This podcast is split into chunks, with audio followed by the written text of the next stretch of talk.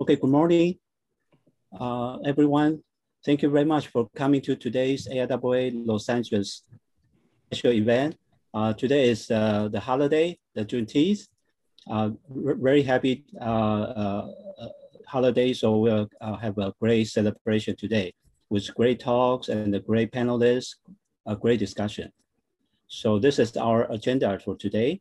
So we have five, five minutes for AIAA introduction, uh, then five minutes from uh, Mr. Shelby Jacobs for the introducing the special message from Representative Levin. Then Mr. Harvey Hawks is going to give a great talk uh, for the Tuskegee Airmen. And that part is not going to be recorded, but the rest part will. And uh, okay, I just a few words. I was chatting with Harvey, Mr. Hawks, saying this uh, Tuskegee Airman has great uh, influence on the uh, uh, society and even the media, sci-fi. And this is Battlestar Galactica uh, in 1978 and 1980. So you can see a lot of uh, African-American pilots and he heroes in this TV TV mega shows. You can see Colonel Tigh and also Lieutenant Boomer. It's, it's very, very popular. They're, they're like TV heroes.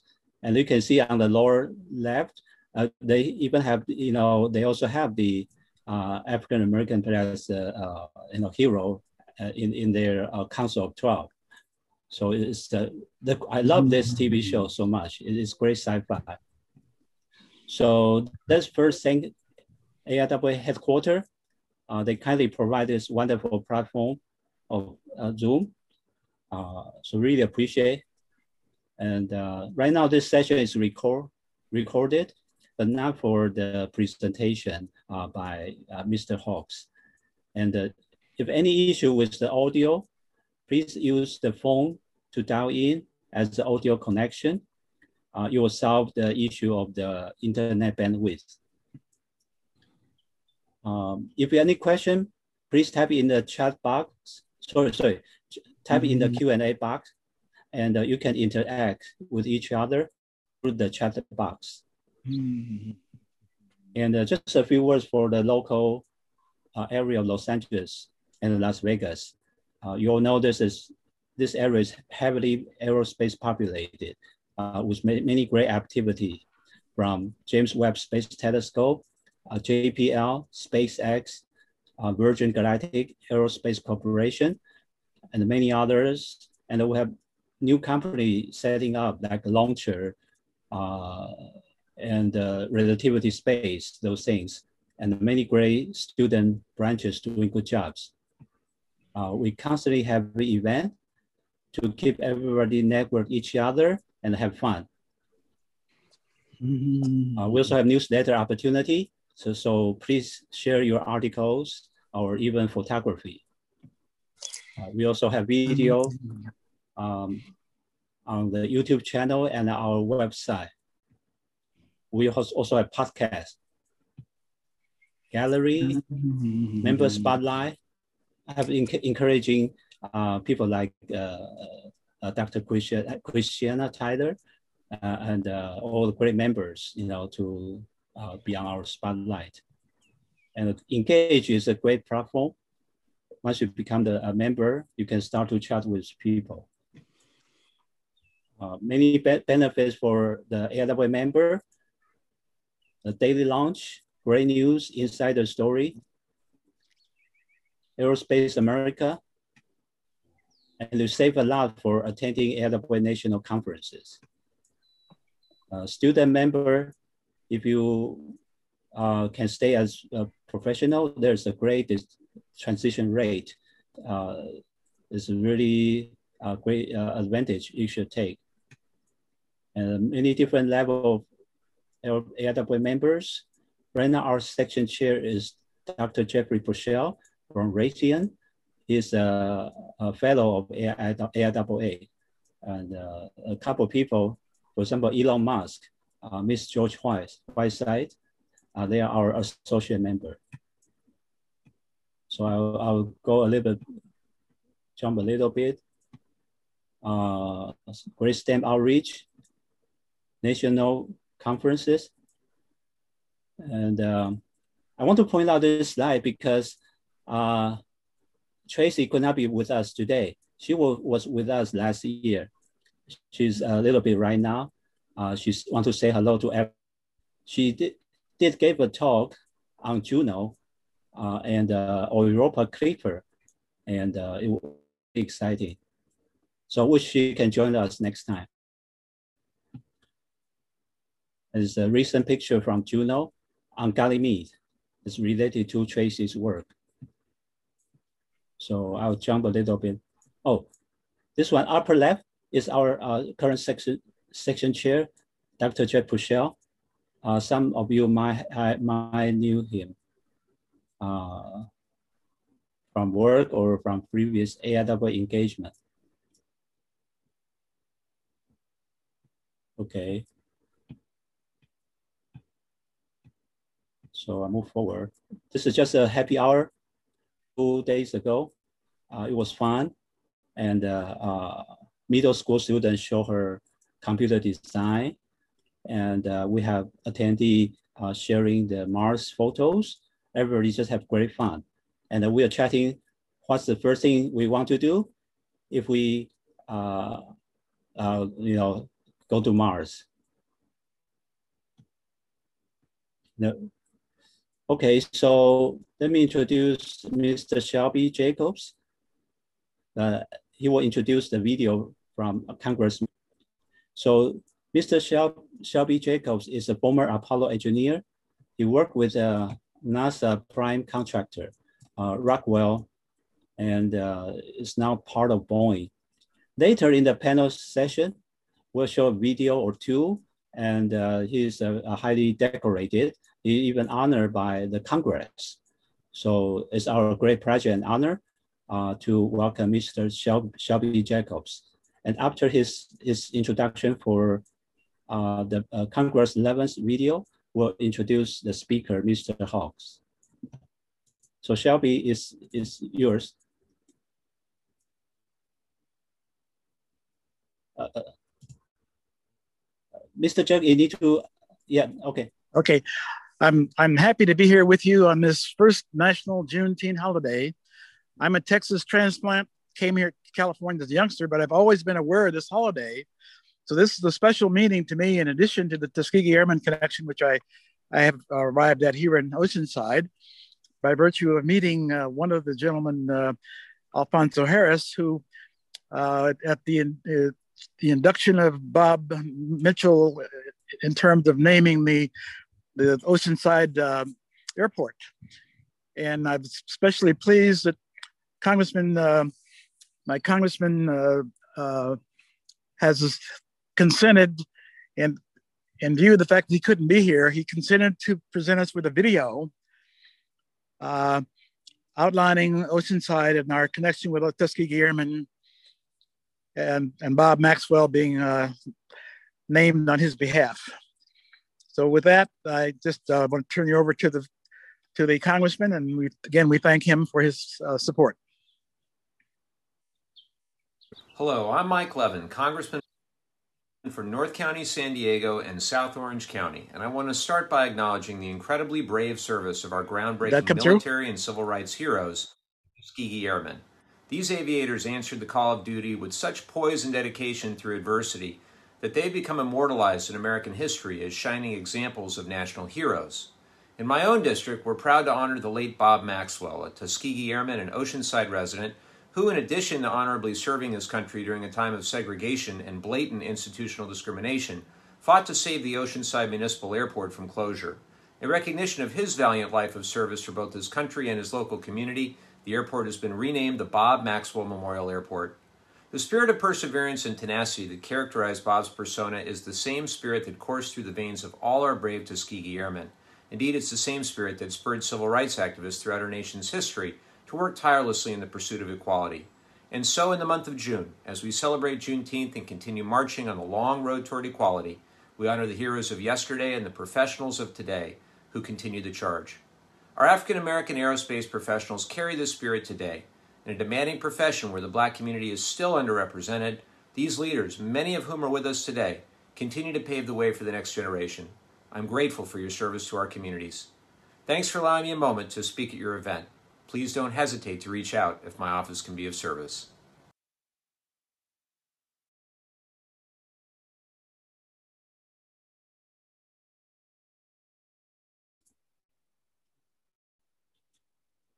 Great for uh, Congressman Levin and uh, great thanks to Mr. Shelby Jacobs. We'll hear more from him in a panel session.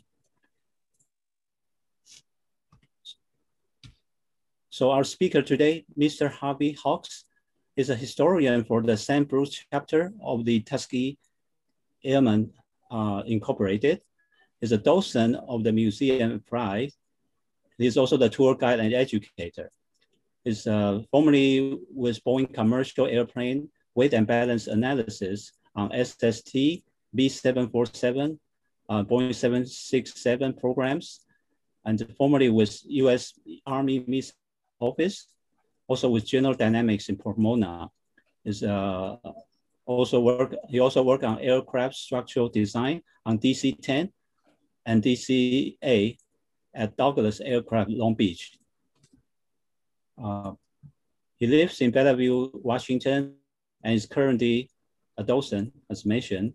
He's also the his, historian for the Sam Bruce chapter of the Tuskegee Airmen uh, Incorporated. He earned his bachelor science degree in aerospace engineering from Tri-State University, Angola, Indiana, and a professional engineering license from Washington State.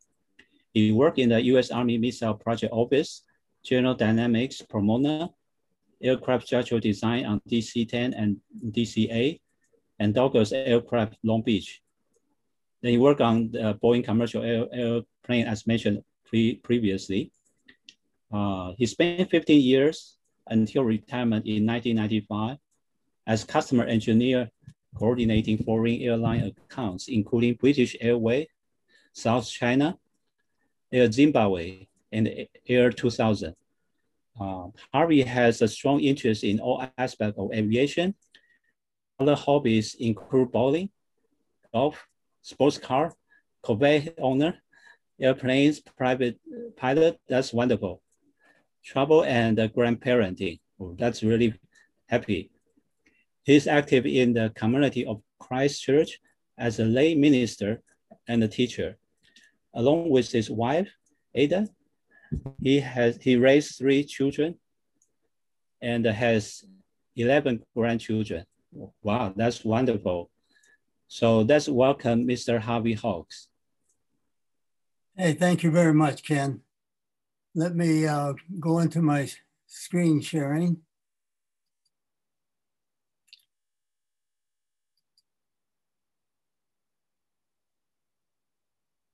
Uh, let's see. No discussion.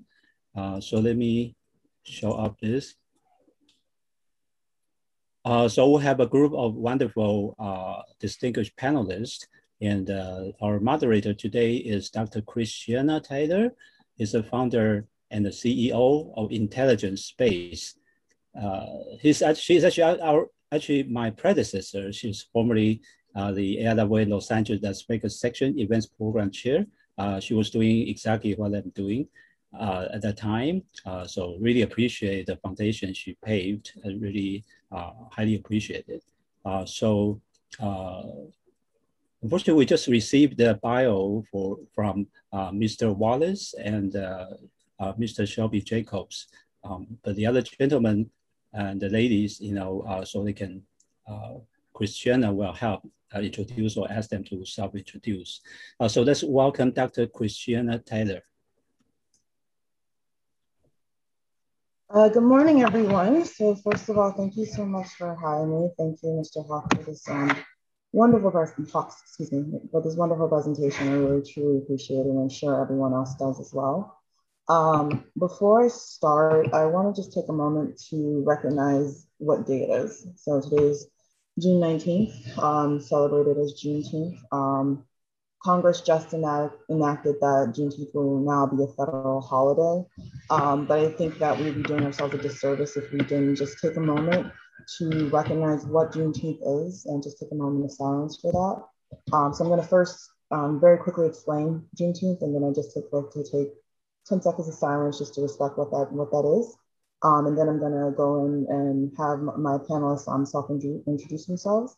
Um, but first, just again, I wanted to take a moment to say that this um, conversation about the Tuskegee Airmen is extremely important because a lot of people don't learn about this growing up. And because people don't learn about this, they don't learn about Juneteenth, they don't learn about what the Tuskegee Airmen do, and they don't see themselves represented, for that matter, is where they can, can show themselves. So first, conversation about Juneteenth. Um, it's a holiday that is celebrated, celebrated to commemorate the emancipation of enslaved people in the US. So slavery actually ended in 1862, but it wasn't until June 19, 1865, so three, late, three years later, that um, slaves were actually declared, declared free in Texas. So people were free for three years and didn't know it. Um, so Juneteenth is a, a, holiday that is recognized, well, now federally, but my understanding is that it started in Texas as a way to recognize the fact that that was when um, enslaved people in Texas found out that, hey, you are no longer slaves, you have rights. Now, obviously, the conversation we just heard, um, segregation, Jim Crow, all the way to modern day racism situations that are going on, everything from George Floyd's protest, the Breonna Taylor situation from last year. Obviously, there's still room to grow and improvements to be had. But um, I just want to take 10 seconds of silence to recognize Juneteenth um, as what is com- com- uh, what it represents, as well as um, before I start this conversation. So just taking 10 seconds of silence right now.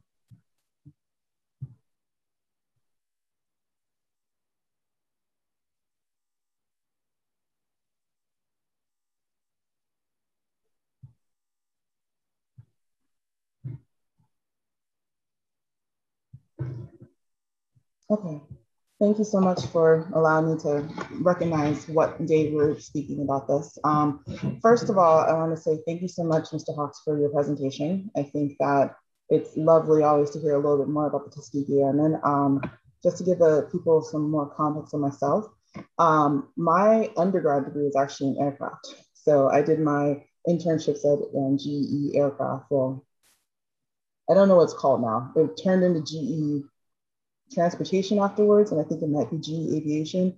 Basically, I worked with um, plane engines for my my internship during undergrad.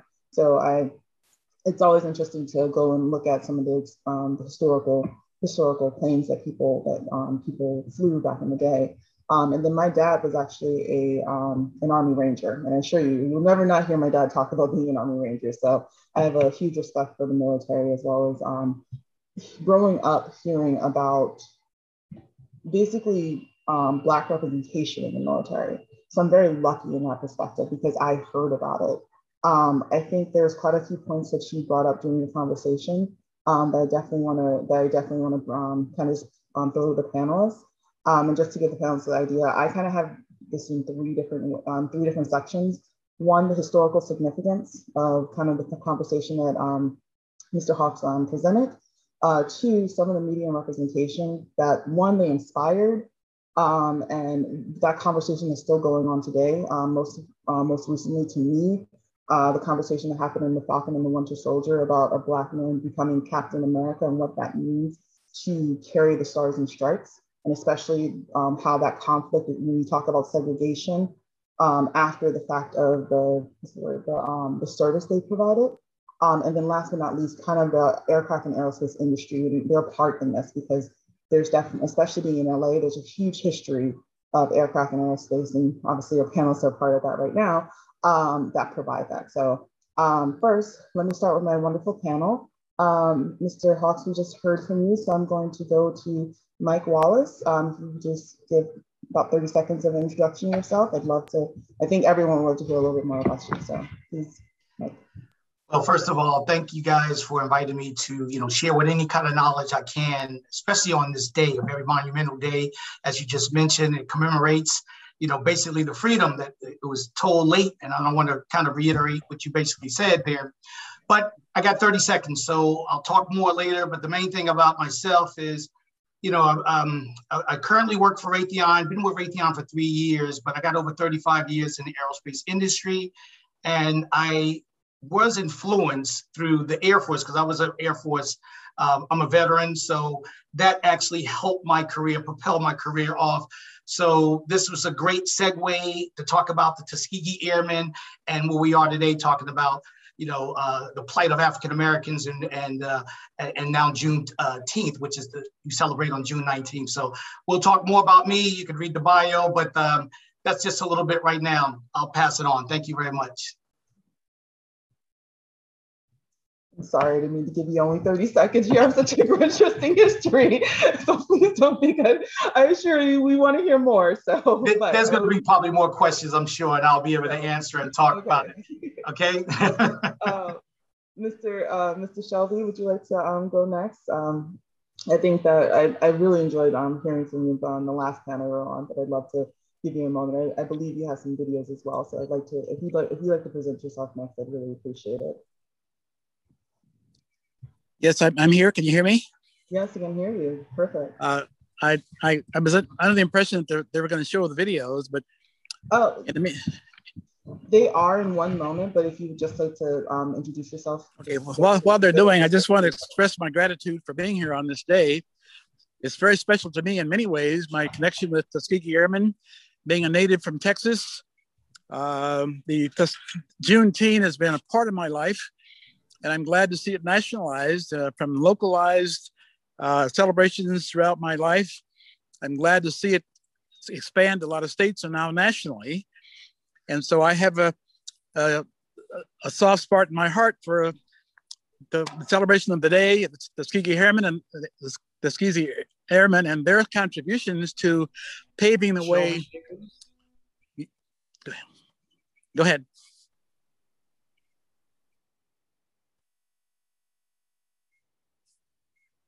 My name is Shelby Jacobs. I was born April 27, 1935, in Dallas, Texas. Migrated to California as an eight year old. I was accustomed to the segregation in terms of housing and schooling and everything. As a matter of fact, I had to walk by a white school and a Mexican school en route to the black school.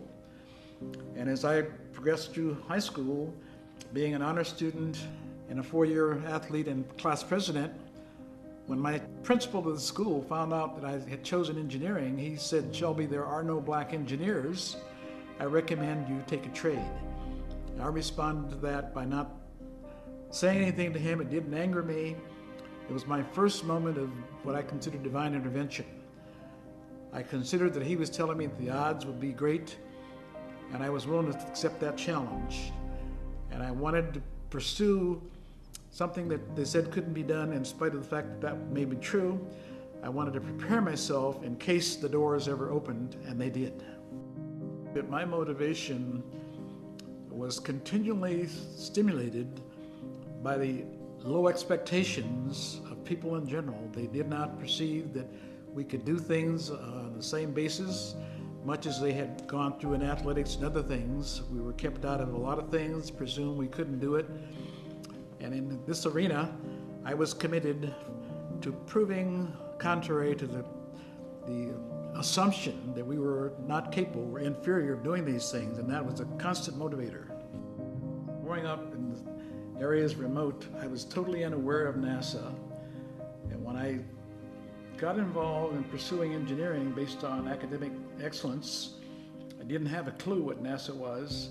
Even when I started to work for North American, which became Rockwell, I didn't know they were contracted to, to uh, NASA.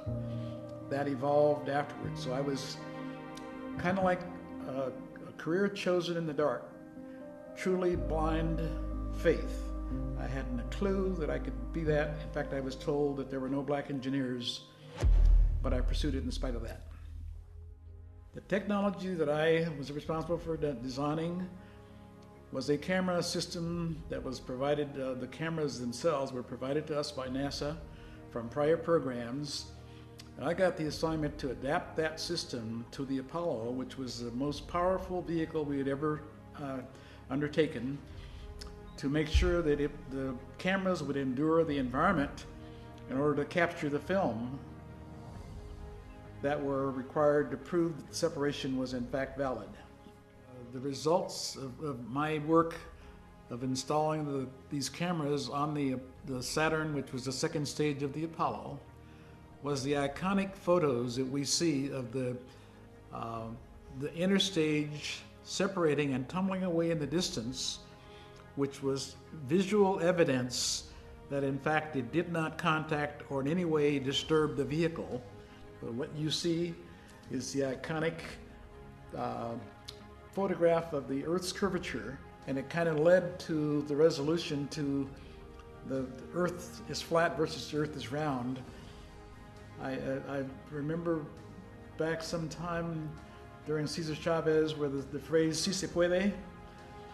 Well, I, I was uh, one of those, it can be done long before that be became a coined phrase. I was practicing that from the 1950s. I'm a strong proponent of equality to the nth degree. Whatever you can do should be permitted to do that. As a female or as anybody else, there should be no distinctions prejudicing your skills or your career path.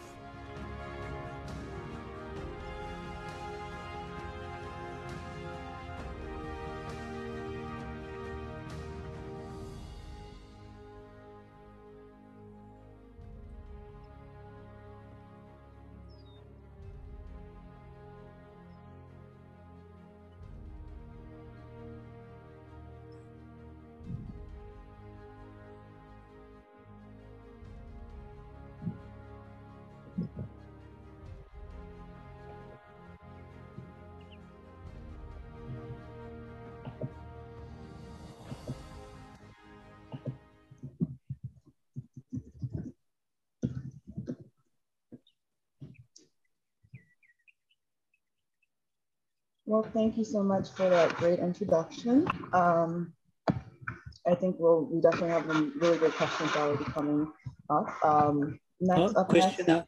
Actually, there's another one. Oh. Okay. Yeah, sorry for that. No, no problem, please. Just give me one second. no problem.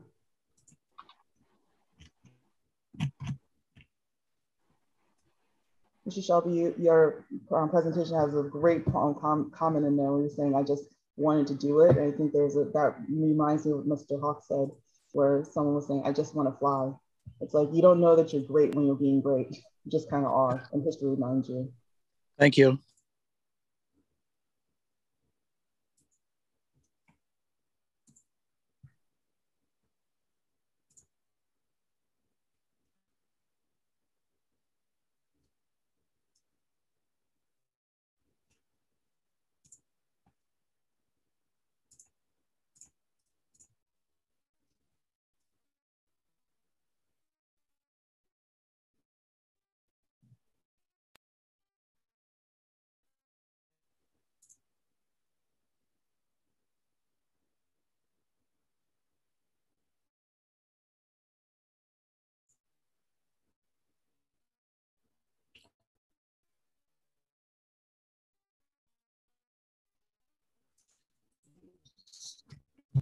Just there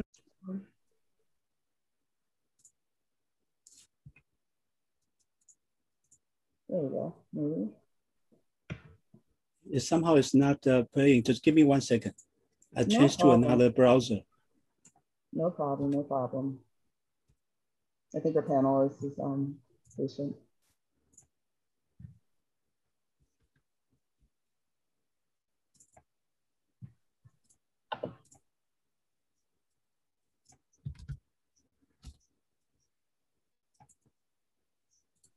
Um, Represent. the shirt representing what we are here for, the oh, celebration of the 50th anniversary. That's fantastic to be able to, to be alive. Many of my friends didn't live to see this. Yeah. Mm-hmm. So that's a blessing in and of itself to survive, to be a part of this celebration.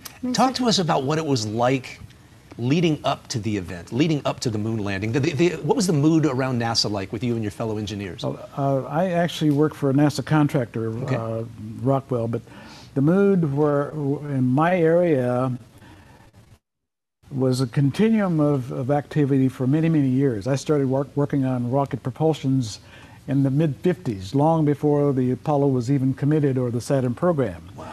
So this was an evolution of a long series of activities for me. The culmination of it was Apollo 11. Mm-hmm. I had been working on Apollos from 1 through 17, uh, and the propulsion system that provided the, the, the power to get into space. That was my specialty. The camera system was a unique exception to what I normally did, mm-hmm. and it's that that, that occurred uh, actually on Apollo 6. It was one of the two flights, which occurred on the same day that Martin Luther King was assassinated, mm.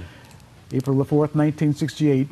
So my career had a parallel uh, professional uh, component and a social component of civil uh, advantages that I was getting. Sure. At the point where I mentioned them when I did the work that I'm known for in Downey, and now I have an exhibit there. I could not live in Downey until fairly recently. Mm-hmm. So I was afflicted with a dual career in terms of demonstrating that I could, could do this while our social um, environment was kind of bringing up the rear. Mm-hmm. It wasn't an easy work environment, clearly. It was difficult environment time. because I was literally taking the job of, of an Anglo for all my career. Mm-hmm. Every job I had had not been done by a black before, so wow. they were unaccustomed to people doing those roles. I mean, sweeping the floor and taking out the trash, they understood that. Right. Yeah. But that's was that was unique, and that was a uh, the, the burden of a pioneer, you carry those things with you. Sure. You cannot just throw that off and ignore it. Mm-hmm. Because it'll it'll smack you in the face and it can do do harm to you if you're not aware. But to insulate yourself from the impact of those kinds of things was sure. part of my so this was a culmination and the and the confirmation of all that had gone on prior. Yeah. And I my career went on some 25 years after that right. on the shuttle program. Mr. Jacobs, I wanted to ask you. So you you are a rocket scientist back in the day, uh, involved specifically in the Apollo 11 program. Now, as you mentioned, I want you to explain to San Diegans the camera system that you were involved in that was so instrumental in Apollo 11, and how that today. Um, I mean, that alone made history. The images. Yes. Talk to us about that. Yes, it did. And the, the, the, the, issue we had with that was that NASA had tasked uh, Rockwell uh, and a team of engineers to do analysis and tests. We had been doing analysis and tests for a couple of years to prove that the vehicle, the stages of the vehicle would separate mm-hmm. without imploding because they were being subjected to an environment beyond which they were originally built. So this is the Apollo shuttle on uh, Saturn was the most powerful vehicle ever bid, built. So we had to make sure the camera would in, in, uh, survive the environment in order to take the video, the, the video, the film. So we had years to prove that, and mm-hmm. finally NASA, in essence, said to us, "Show me." And so we put the cameras in to, to show and to confirm the separation system was a viable system. Mm-hmm. And that took place a year or so before we committed to, to Apollo 11. So we knew it worked, and the image, for the first time, the whole world saw the curvature of the Earth. That's correct. We had never flown that high and taken pictures, even though that was not our primary purpose. That was a byproduct of proving that separation took place was to see the Earth curvature. Mm-hmm. And that is what made it iconic. And of all the things I did in 40 years, it survived to be the most right significant thing that I ever did, and I, I would have I would have disagreed with that if you'd asked me what, what I should identify as my career. Uh-huh. Well, the, the the film itself became iconic. It's amazing, and it, it had a life of its own, and so I adapted to that rather than other things. And Shelby, in the short time that we have left, talk to us about what it was like for you to watch them set foot on the moon after all of those years of hard work and be. What was it? You were a part of that. What was it like for you to it watch that? It was just uh, euphoria. I mean, I was really excited. I didn't get a chance to see it in real time because it happened on back east, and it was, but it was uh, the culmination of a series of events that finally said you could have a, a, a sigh of a moment of just can't even express it. Yeah.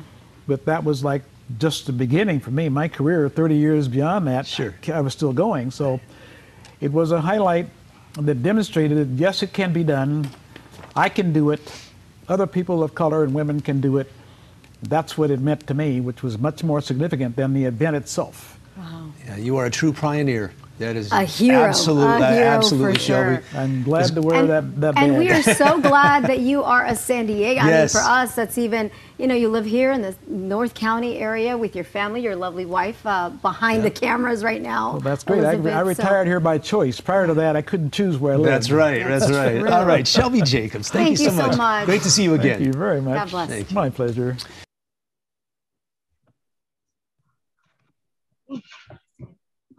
Well, thank you very much. Um, we'll definitely um, look forward to asking a few questions as we as we move forward. Um, my next panelist is um, Mr. Frederick Beck. He is a retired Air Force Major and current section manager for cyber and ICAM engineering and ops at um, the Jet Propulsion Laboratory. Um, Mr. Beck, would you like to um, introduce yourself and tell us a little bit about yourself? All right, thank you, Dr. Taylor. I, I thanks everyone for having me uh, aboard this uh, this morning or this afternoon, as it would be now. I appreciate the opportunity to uh, uh, sit in such esteemed company. Uh, growing up uh, in a small town in southeast Alabama or what have you, I, I always heard of Tuskegee Institute or whatever, and it was like his historically uh, school that everyone kind of aspired to go to or what have you, just because of the fact of all of its heritage. Uh, but seldom was it ever referenced uh, in terms in my little town or what have you, talking about the significance of Tuskegee Airmen.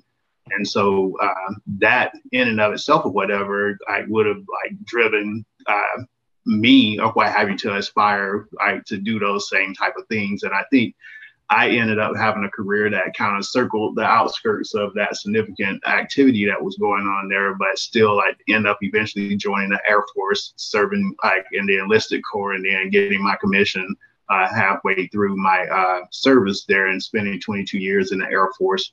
Uh, in which time I did a, a list of things. I traveled the world and like seen uh, and had a ton of experiences.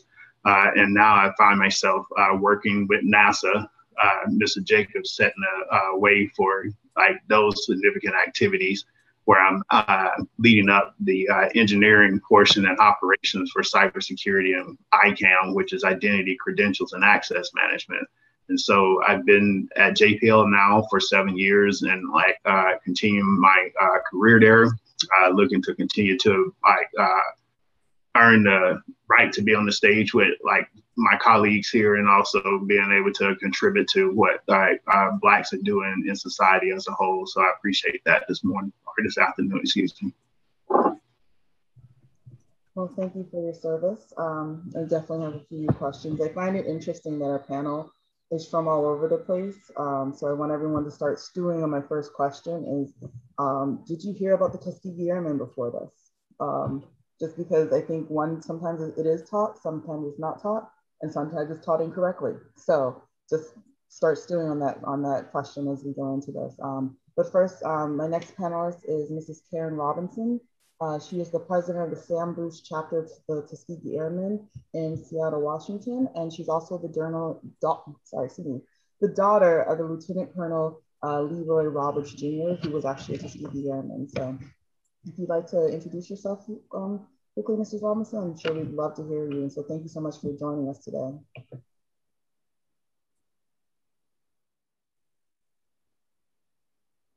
You're muted if you're speaking right now.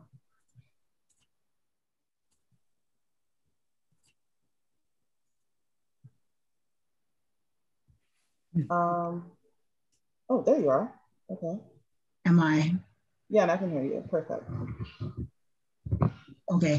Well, thank you so much for having me. This is such an honorable um, panel that you have here. I'm just enthralled by everyone's credentials and everything. I, um, my dad was a Tuskegee Airman, and when I was growing up, no one knew about them. I did because I heard his stories and a lot of his um, friends, they, they would tell stories about um, what they did in the war, but no one else seemed to know about it. They all knew that daddy was a oh, there I am. The daddy was a um, like a supply officer or whatever when he ran uh, the uh, the one out here at McChord Air Force Base in Washington State. But um, they didn't know anything about him being um, a pilot or a you know fighter pilot. So um, now that they're honored through the um, people knew about them through the movies, um, people you know started learning about them and wanting to know more and more about their history and so that we were able to talk about them i have a ton of stories that daddy told me about what happened when he was you know in the air force and um, things that happened to him um, during his tenure at Ramitelli Air Force Base in Italy, where he ran, you know, where he did a lot of his missions uh, over to Poland and to Austria and places like that, you know, and fighting. And also, he did say that um, the reason why he did it, because a lot of times people say, well, why did you do it? The United States is not, you know, um, they, they don't like black people. We're still segregated. He said, because of the promise that the United States has as being the greatest country in the world. This is the greatest country we'll ever have. And um, he said, it's a promise for you to be what you can be. They knew that they, um, start, you know, uh, tried to get things going as far as um, integration but um, we, we knew that they started a lot of things. So um, I'm just very proud to be here, and also the legacy that um, my dad and the other men uh, paved the way for. So thank you. Thank you so much for joining us. Um, it's obviously an honor to have someone who's um, directly a part of that legacy. I think everyone else gets to um, learn about the legacy, but you are actually are living, um, living not just participating, but living family members. So thank you so much for joining us today. We truly, truly appreciate it. Thank you. Uh, my next, um, my next panelist is Mr. Gary Moore. I hope I said that correctly. Uh, would you mind taking about 30 seconds to introduce yourself? Sure, I'd be happy to. Yes, uh, I'm Gary Moyer. I uh, graduated in 1966 and started working in the Apollo program for the first two years. That included a lot of the work in recovery from the uh, 1967 pad fire, including the, the hatches and the uh, forward structure and recovery systems. Uh, from there on, I went on to uh, short term late, time later. Uh, well, I went to Lockheed and then I went to TRW and I worked on the lunar module descent engine a little bit in its secondary use as a booster second stage engine. Um, along about that time, I also got involved in what we call the Wright Flyer project. And that's a project to build a replica of the original airplane.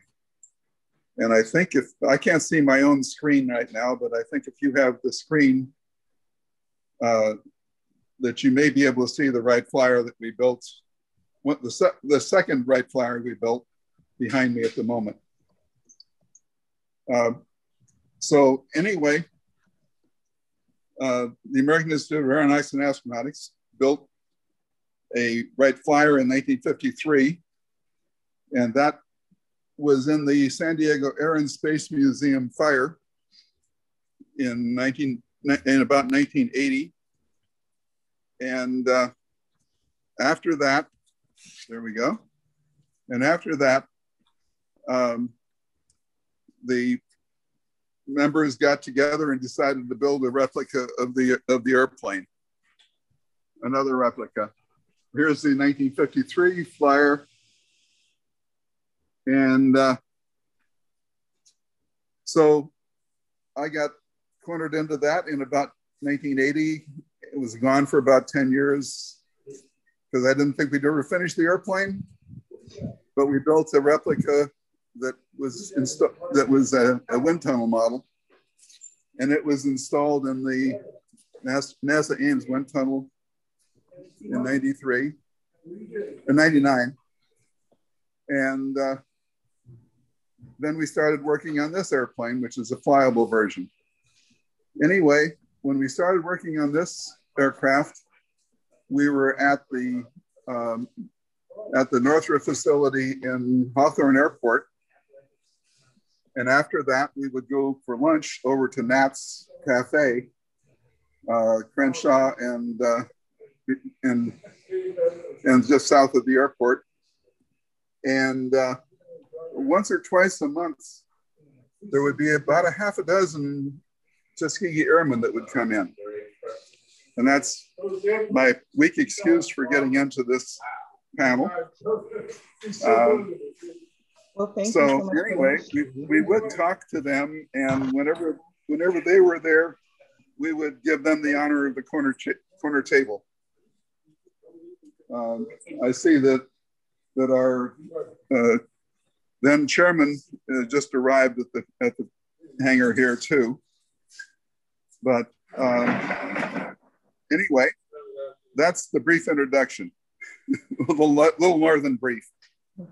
Thank you so much for the um, introduction. It's lovely to actually see some of the planes. Um, one of the things that I was saying is that there's a huge history of aircraft and, and space in particular in Southern California. And so it's, it's lovely to not only be able to see this, and I, I wanted to bring this up later on, but just even understanding that the B-52, the not 52, sorry, B-51, P-51 Thunderbird was actually made in Inglewood. So, you know, that's that's literally the plane that they were flying as to see, and, and that was literally made in made in Inglewood, just like um, Mr. Um, Mr. Shelby's um, presentation talked about how Downey was so much uh, so integral to a part of the Apollo program. So there's such a long history of aerospace and aircraft, not only um, you know Black history, but like aircraft and aer aerospace history in Southern California. Um, that you know kind of permeates through all of us. Um, I I have I believe I have two more um, panelists, so I want to go very quickly because I do have a few questions. Um, first, I have Dr. Barbara Shannon. Would she like to introduce herself?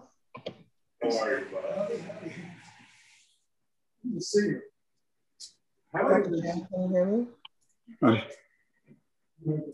I'm so I'm sorry. Were you talking to me, perchance? No, no, no, no I, I heard you. That's great. Thank you so much. Um, okay, good. Um, all right. Dr. Shannon may or may not be here, but hear me. So, um, is Victor Cook here?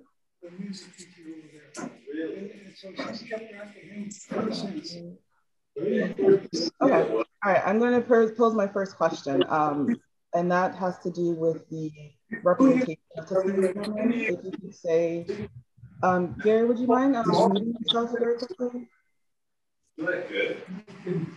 Um, I was my first question for everyone was, oh, there you are. Sorry. Before I start, um, I'd like to give a, a moment to Victor Cook. Would you like to introduce yourself? Oh yeah, I was supposed to be a panelist, I don't think, but yeah, my name is Victor Cook. Uh, uh, right now I'm residing in uh, Texas, work for Lockheed Martin Company. And I started out right there in Southern California too. That's where you guys are located. Um, and uh, you know, I went through the whole aerospace industry thing from uh, ROTC through the Air Force and back out to uh, the Boeing. Not what is the Boeing company. Um, uh, and so uh, I wasn't prepared to speak today, but uh, i have been listening. I, I was interested what Mr. Hawks was talking about because we, uh, we still have a virtual flying team on, online, uh, the 99th, uh, well, it's the 332nd, but we 99th Fighter Group, virtual flying group, uh, simulator flying.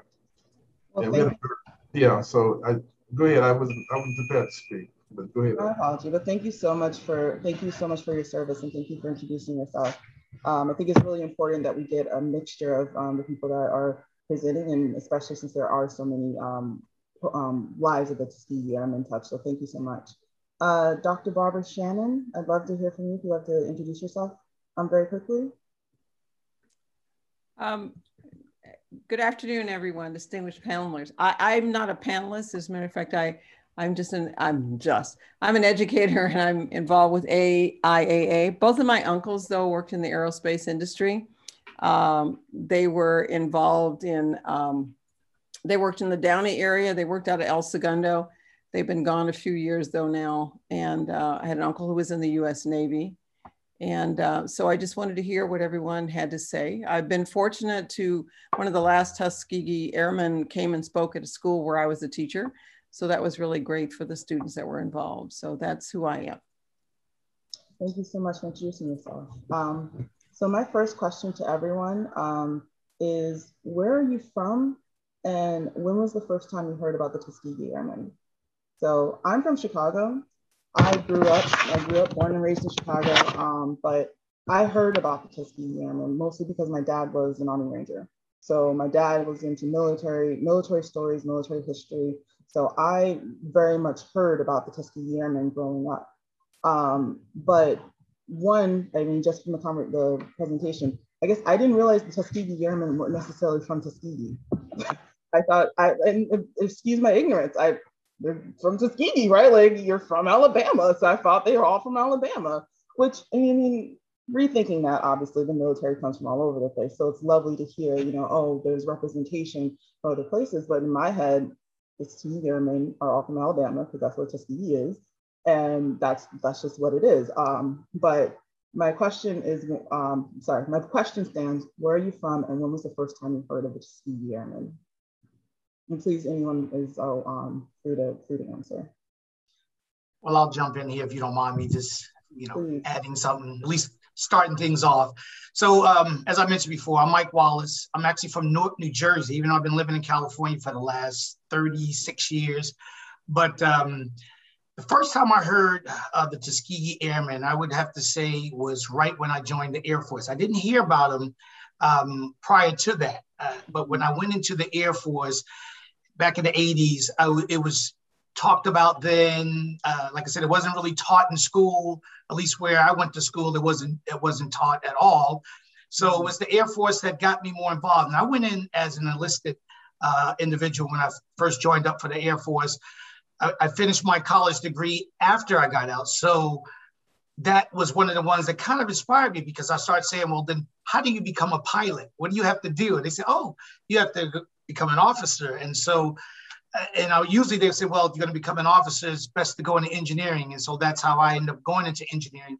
Although my degree is not in, in aerospace engineering, it's in electrical engineering, but it was the start. And it was one of the things that really did inspire me to, to move forward with my career, even after getting out of the military and moving forward. And I think uh, Mr. Harvey even mentioned about, you know, we talked about civil rights, but the Tuskegee Airmen was, were before the civil rights. I mean, they were still part of that movement, you know, a- after the Reconstruction period, after the Emancipation Proclamation, we had all these things going, but they were the ones that that helped drove the military to be integrated. So looking back at the history of the Tuskegee Airmen, it was definitely inspirational in, in my life and, and helped to inspire me to move on what I wanted to do in life. So that's my two cents on it, and I'll just leave it from there. Let someone else answer. No, please. I wanted to comment on on that. If I may. Yes, please. Can you hear please. me? Yes, we can yes, hear you. I, I was, I was uh, first became aware of Tuskegee Airmen as a, exper- a great experiment. Uh, during my early aerospace career, I started at Rocketdyne in 1956. And one of the things that I noticed uh, among the few blacks that were there, uh, different than myself, they had developed a kind of a philosophy uh, looking at the system as giving them assignments that were spring loaded to failure. And so the Tuskegee experiment, the way they looked at it, it was designed to prove that blacks couldn't fly. And in, as, a, as a result of that, the evidence was overwhelming that they could. And that's kind of been the story of my life to accept assignments throughout my career some of which may have been designed to prove I couldn't do it. In fact, I prevailed in my entire 40 year career. So I had an early uh, association with the uh, Tuskegee Airmen because some of the engineers were very reserved about accepting assignments. And they, re- they referred back to the Tuskegee experiment as being not really designed for success, but spring loaded to failure. Mm. So I kind of dealt with that phenomenon, trying to encourage young Black in every avenue of, of life, not to be concerned about the purpose for which you're given something, but try to make it work. And that would be a benefit to you and the rest of us, all of our lives. Thank you. Mr. Beck, when, um, when did you, or Mr. Harvey, please You know, I, I would like to uh, echo what uh, Shelby said, that, um, and particularly uh, in the in the 60s, um, people were trying to do two things at once. They were trying to prove that they could uh, accept that blacks were a part of society, but they were also, like Shelby says, given uh. And I think I mentioned in my talk that uh, my first engineering job was uh, with General Dynamics because they wanted to get a black engineer. They put me in the front office, and they they knew that a fresh college graduate would not be successful uh, in in the front office and um, and and I suppose in in a sense, they they were correct because I didn't stay there very long. I um, I did get a good experience with General Dynamics and working with uh, the assignment that I had was what it what turned out to be cry- cryogenics, and I learned a lot and I felt that I did pretty good. Uh, got involved in a lot of uh, different experiments working with the uh, both the Army uh, missile system and the uh, Navy Navy mi missile systems. But um, but when I found out that they they were doing their own little experiment when they hired me, I said, "Well, hey, I've had enough of this." So that's when I I said I plus I wanted to work on missiles. I didn't want to work on airplanes. I mean, I wanted to work on airplanes. So I went to Long Beach went to work for Douglas. But um, getting back to the first part of the question, I'm originally from Michigan, and um, I my inspiration for aviation came from uh, being just west of Detroit and seeing all these Army, uh, all these airplanes that were being produced in Detroit. Because during the uh, 40s, the, uh, all the General Motors, Ford, and Chrysler that were producing cars uh, in 1940, 1941, they switched over to aircraft.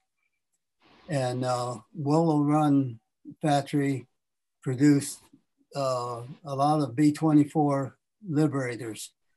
And um, I lived on a farm just uh, west of there. And it seemed like, and of course I'm exaggerating a bit, but it seemed like almost every day there would be uh, dozens of uh, P-38s, B-24s, uh, C-119s, all these airplanes uh, being manufactured in Detroit. They would fly west to go to uh, Kansas and Iowa to be outfitted and then go back to the East Coast to be shipped over to Europe. And um, of course, I was a kid at that time, and I always thought, well, boy, one of these days I'm going to be up there. But uh, uh, as far as uh, I knew during during the war that there were some black pilots, so I I didn't have any reason to believe that uh, I couldn't be a pilot. I didn't know. Um, I didn't identify them as being Tuskegee Airmen, but um, of course, at that time, and some of you probably remember this, that uh, uh, especially in the kind of the rural area, there were no black newspapers except for the Pittsburgh Courier and the uh, Chicago Defender, at least for those of us in the Midwest. Right. The Chicago Defender and the Pittsburgh Courier, and we um, we subscribed to the Pittsburgh Courier, uh, and so every week we would get this uh, newspaper, and they were the only ones that would report on the fact that there were uh, black pilots fighting over in uh, Europe. And um, so I, I, I, I, was aware of that. I didn't wasn't actually aware of the Tuskegee uh, connection until uh, oh much much later in my career. I uh, some of the other engineers I worked with, other people I worked with, were uh, turned out to be Tuskegee Airmen. They didn't identify themselves as Tuskegee Airmen. they just said, well, yeah, they served in the Second World War. One of them uh, by name was Jim Wiley. And of course, Karen is very familiar with Jim Wiley. He was he lived uh, locally, worked for Boeing, and he and I uh, took a few trips together for, for the company in working with various customers. And uh, right now, uh, in our Museum of Flight exhibit, we have some of Jim Wiley's uh, artifacts on exhibit in the museum, uh, along with Bill Holloman. And at the time, I knew Jim. I, I knew he was in the Second World War, and I knew he had something to do with aviation but I didn't realize that he was, uh, you know, that he had actually shot down German airplanes, that he was uh, part of the crew that uh, won the, uh, after the war was over with, the uh, a crew from the 332nd Fighter Group won the uh, National Air Force competition, fighter competition. That was in 1948, I believe, 1949. And Jim Wiley was the crew chief on that whole whole thing. Another name I mentioned before is Harry Stewart. He was one of the pilots that flew in that. And so these these people, I I, I didn't actually join the Tuskegee Airmen group until um, oh about 19, I guess 1998, 1999. It was 1998 when I first uh, met uh, uh, at that time General uh, Davis, General uh, uh, Benjamin L. Davis. Thank you. He, he, made me much aware that uh, the fact that Tuskegee played a big part in this whole thing. But it, it was, so uh, for me, it's, it's been, been quite an adventure. Thank you. So it must be amazing to have such a personal connection and to hear the historical, um, the large historical context. Um, Mr. Beck, um, when where are you from and when, when did you first hear about the Tuskegee Airmen? Uh, thank you. Um, as I mentioned I, I, in the intro, I'm like from just a small little town in southeast Alabama, uh, like right on the Alabama Georgia uh, border. And so Tuskegee, although it was like less than an hour and a half from my hometown or whatever, I think probably the first time like the previous gentleman on the panel mentioned, I, I, heard about it when I first joined the Air Force. Uh, I joined the Air Force back in the early 90s or what have you, spent like 18 years growing up in Alabama and not knowing the uh, significance of the historic events that had taken place there at uh, Tuskegee. Um, and one of the things that's kind of cliche is to kind of mention it or whatever, but like history's kind of written by the victors, and uh, another cliche is knowledge is power or what have you. And so you take those two together or whatever, and the fact that, that it wasn't being taught in the schools in the areas where all that historic activity was taking place is like uh, a significant factor, what have you, when people are trying to hold you down or whatever, and like limit your access to knowledge and one of the best things that we could do as a society or whatever is to like share that knowledge. The gentlemen uh, and uh, ladies here on this panel or what have you have excelled in the things that you all have done uh, setting the stage for uh, other uh, young black kids or what have you to come up uh, in society today. And so that's what i want to try to continue to do as well or whatever is help further that knowledge. So when you leave a place you always leave it better than when you started. And i can see that in like the in the careers of everyone that's like uh, talking here today. Thank you. I'd like to first mention that if you are not following um, Gary Moore's um, presentation, you should really follow it. It's amazing to see all, all the planes and statues he's going through. So please um, check that out if you're like, check it out. It's quite interesting. Um, the conversation actually had me thinking of like what my next part was about the representation. So Mr. Harvey just talked about how you hear about it. Um, we didn't hear about Black pilots per se, unless it was from maybe Black papers back in the day, um, versus um, the, like uh, Mr. Beck just talked about, that you may or may not have heard about it, although you're much closer to where it's actually happening. So sometimes that media representation and sometimes like that, those stories getting out there is very limited. Like you are, it's, it's very limited. I find I find it interesting that somehow we're able to make sure we draft African Americans in particular for World War II, but we're not able to make sure that they know all the roles that they play um, like even during the draft for that matter, even at our for their descendants. So I think that's a little it's crazy that we can we can get the information out that we need people for a draft, but we can't get the information out that we have black pilots. Um, so my my next question, and this is open, so sorry, um, is Robinson, I assume you're, you, you knew growing up, obviously. My dad was in the army, so I assure you, my dad told me what he yes. was, told me about the Tuskegee. So I'm assuming your dad told you, yes. so I didn't want to leave you out. Um, but I think it's amazing how that personal that personal connection. Um, and I think it's amazing if you have option and the opportunity for the personal connection. Um, but my the reason I asked where everyone was from, and the reason I asked uh, when we first heard about them, is because I think we have a problem where we don't tell, like, obviously we had this great presentation on the Tuskegee Airmen today. We're representing, we're um, honoring them today. But unless you actually go to something like this, um, if your schools don't tell, talk to you about it, how do you find out about it? Um, and I feel like the other way that I find like like the Tuskegee Airmen in particular is obviously movies and, and, and that type of representation. So even Mr. Harvey's presentation, he had Battlestar Galactica. I forget the gentleman's name that said he was inspired by the by the Red Tails. We had the movie The Red Tails. We had the movie The Tuskegee Airmen. Um, those those type of representations are coming are are out there. Um, I will put this as a general question to the panelists. Um, are you happy with how the Tuskegee Airmen have been represented? Represented. So let's assume you've heard heard of them. Are you happy with um, how they've been how they've been shown and, and what history has shown of them.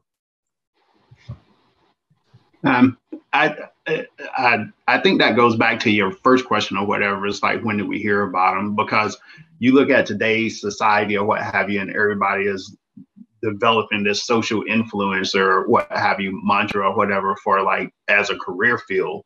And so, what would have been the significance of the Tuskegee Airmen had we had this type of technology actually talk about things that they're doing or what have you?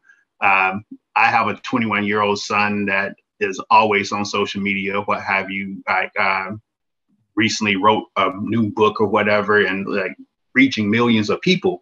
But to have this uh, Tuskegee Airmen or what have you only kind of be depicted in a, a film here or a film there, and then we have to go to an event to hear the significance of them, I think I, it would say it's underserved for what they did for uh, Black society as a whole, as well as like integration and like desegregation of the military overall. Mm-hmm. Because prior to them, or what have you, as you talked about the hundred officer mutiny or whatever, uh, would that happen today, or could that happen today, given the ability for us to actually reach people across the internet. Um, when I was at the Air Force Academy, one of the things that we kind of turned as a new uh, coined as a new term or whatever was digital immigrant and digital native.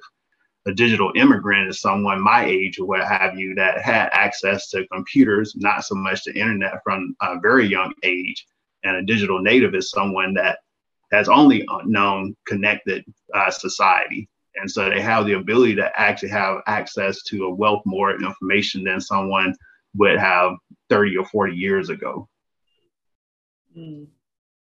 You know, Dr. Taylor, I want to add a little something to what Mr. Beck just talked about. And, and actually, I know we are only focusing on, well, the question so far has been focusing on uh, Tuskegee, Tuskegee Airmen and, and what we've heard about in the past. And as I mentioned before, I didn't hear about it into the Air Force. Mr. Beck was the same way. I believe others were the same too. But let me just take that a step further. Juneteenth, I didn't hear about until later on in my life. So that was something that was not taught in school.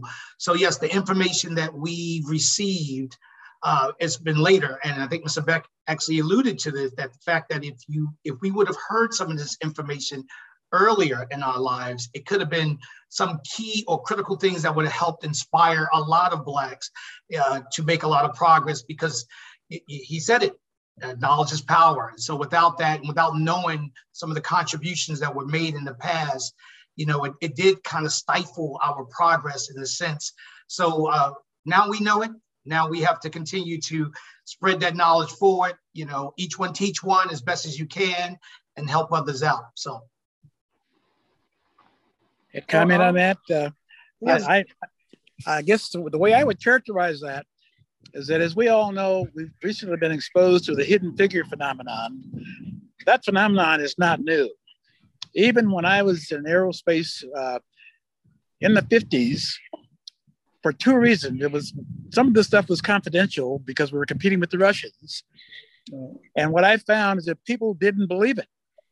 And I could not spend the time convincing them because it was confidential. So being in these areas where we were denied in the past were not only unbelievable, but in many cases we couldn't talk about it until much later.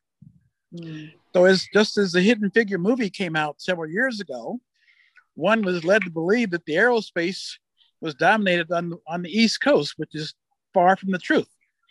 As we speak, the West Coast Black History Museums and aerospace museums are trying to spread the word that the aerospace inclusion of blacks was throughout the country and particularly on the West Coast. So the hidden figure phenomenon, we're beginning to overcome that and of course the, the uh, Tuskegee Airmen were part of that. It was for some reason there was not a uh, overwhelming desire to uh, identify positive contributions by blacks and women historically, and I'm glad to report in this era there's a tendency that we're overcoming that by involvement of young blacks and, and females, and by being on discussing that phenomenon. I was deprived of it.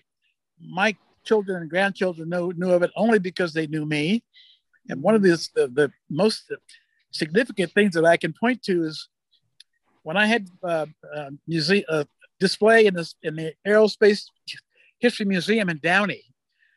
They asked me for some personal background, and my daughter and granddaughter were pictured in the display. So when they came to the event to see my display, they were surprised that they were in it. Until this day, I've been unable to really appreciate the impact on them to see their father and grandfather on display as making positive contributions to aerospace and society in general. Uh, the negative news travels far and has long lasting lives. These stories, for some reason, they have short lives and get buried. I'm glad that it looks like nowadays we're overcoming that phenomenon. So I want to just intersperse something as an educator and also a founder of, of two schools.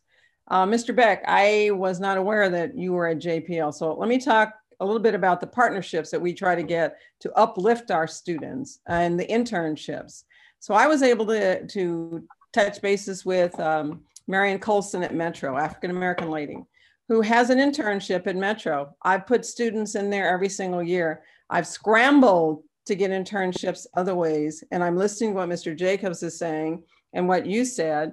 I also try to hire teachers that are willing to reach out and talk about all things and have been lucky enough to do that. So I guess in a long run, what I'm saying, I hear what you're saying, and I hear what you're saying about social media, but I also would like to reach out to any of you that are still in the industry to reach out to schools.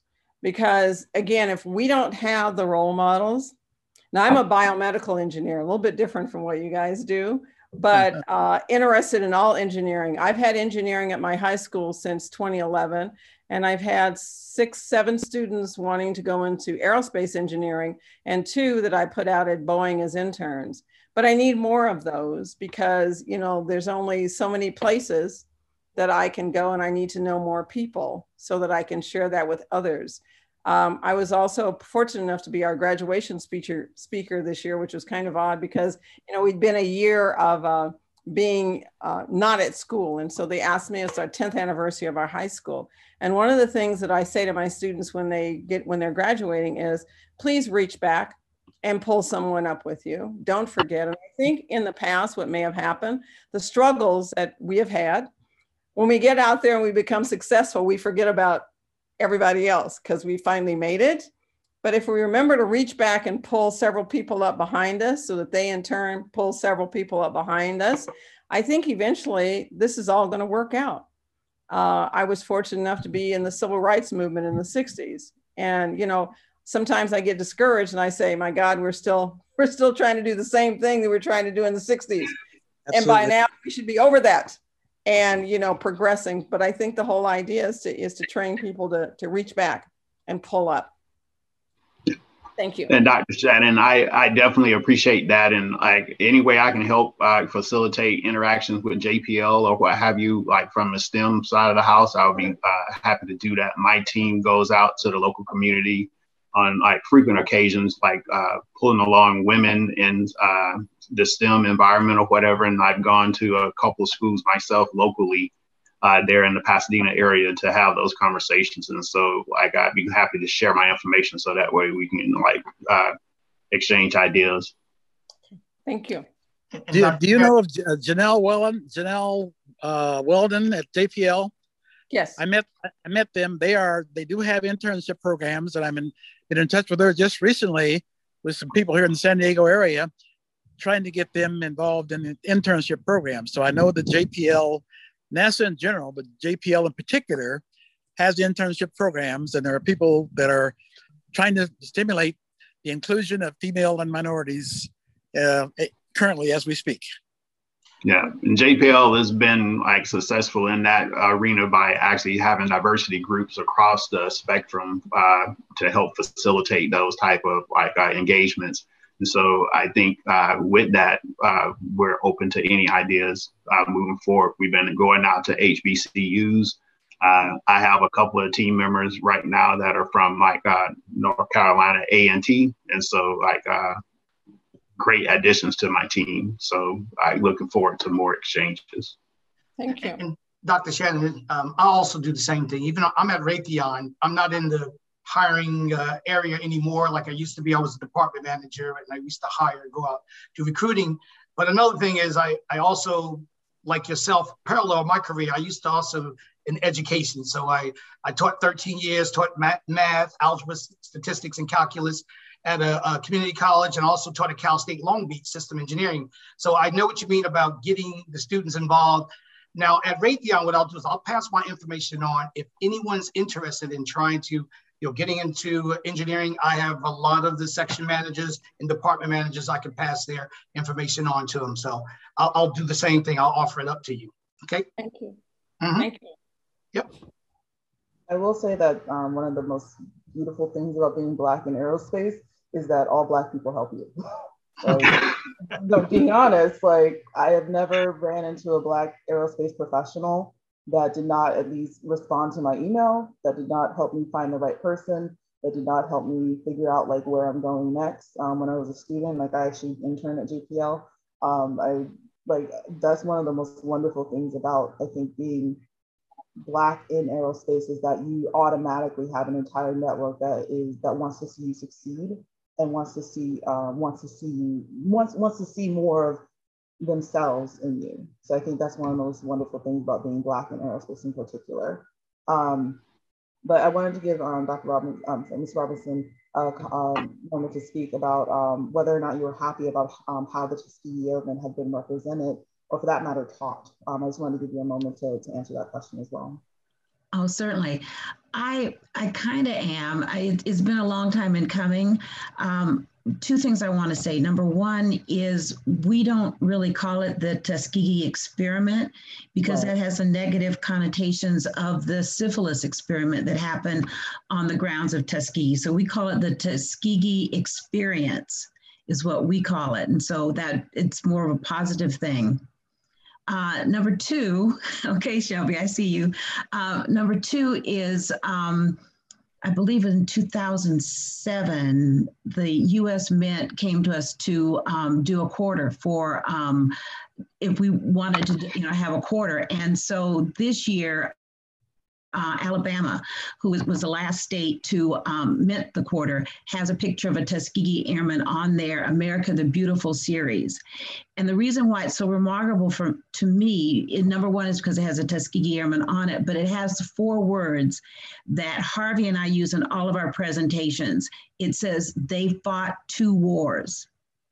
And that's on the back of that. And it says it says that we did fight a war in Europe and in the Pacific um, against fascism, and we fought a war here in the United States against racism. So it's acknowledged and it's minted on our coins now. And Harvey, when I see you, I will give you yours, okay? We just haven't been able to see each other in the past year, but I did get a lot for our chapter. And so everyone that became a member um, or renewed their membership, I do have, you know, the quarters for people. So that that's what I want to say. And so we're finally being acknowledged in a lot of things in the, the Congressional Medal of Honor. So people do know about us, but I'm finding out that kids don't know a lot. So we go out to the schools and to other places. Um, Harvey goes like to Rotary clubs and stuff uh, and letting people know about uh, what's going on. Um, but we do have to keep pounding on on the young people about the opportunities that are available now for kids um, in our um, youth program that we have. And we do train kids that want to learn how to become pilots or whatever. Um, so that's what we're trying to do is reach back and bring up the kids and teach them about drones now and about um, the, you know, the, um, uh, aerospace and and uh, aviation uh, opportunities for them now that didn't that were not available when my dad was coming up. He always, like Harvey said, they all the, all they want to do is fly. That's all they want to do. Daddy used to look up at the sky and says one day he was in a small city in Georgia called Toccoa, Georgia, and he'd look up in the sky says one day I'm going to fly one of those planes and and uh, I know my grandfather told him, Boy, you're not going to do that. The only people that fly planes here are crop dusters, and they're not going to teach you to be a, you know, crop duster, you know. But he did, and uh, he succeeded in what he what his dream was. So that's that's why it's important for kids to learn about other opportunities. But I I am kind of happy about the way we're being portrayed, but we need a little bit more so so people will know and and have the opportunities that um, they didn't have at that time. First of all, congratulations. Comment follow up to that. Uh, uh, one of my, uh, I'm I'm relatively pleased uh, retiring here in Oceanside.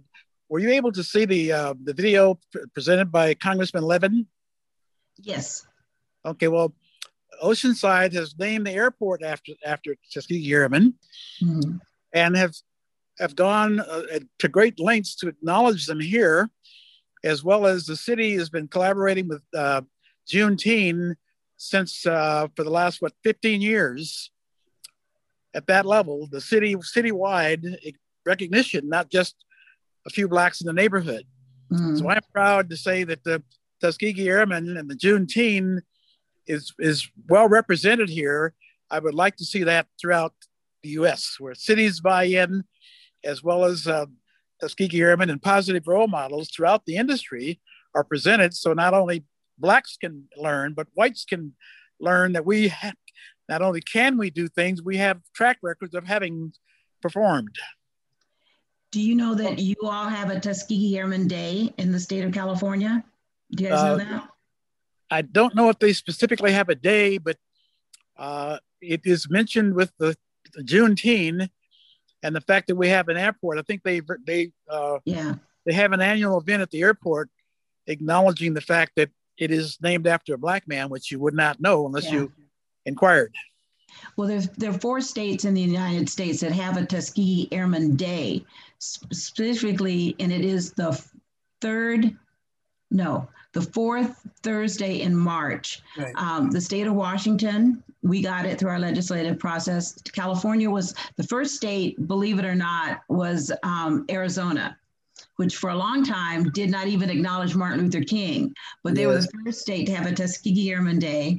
The second state was California. The third state was Washington State, and the fourth state was Colorado. So we're trying to get this to be a national thing, to have a national Tuskegee Airman Day, the fourth Thursday in March.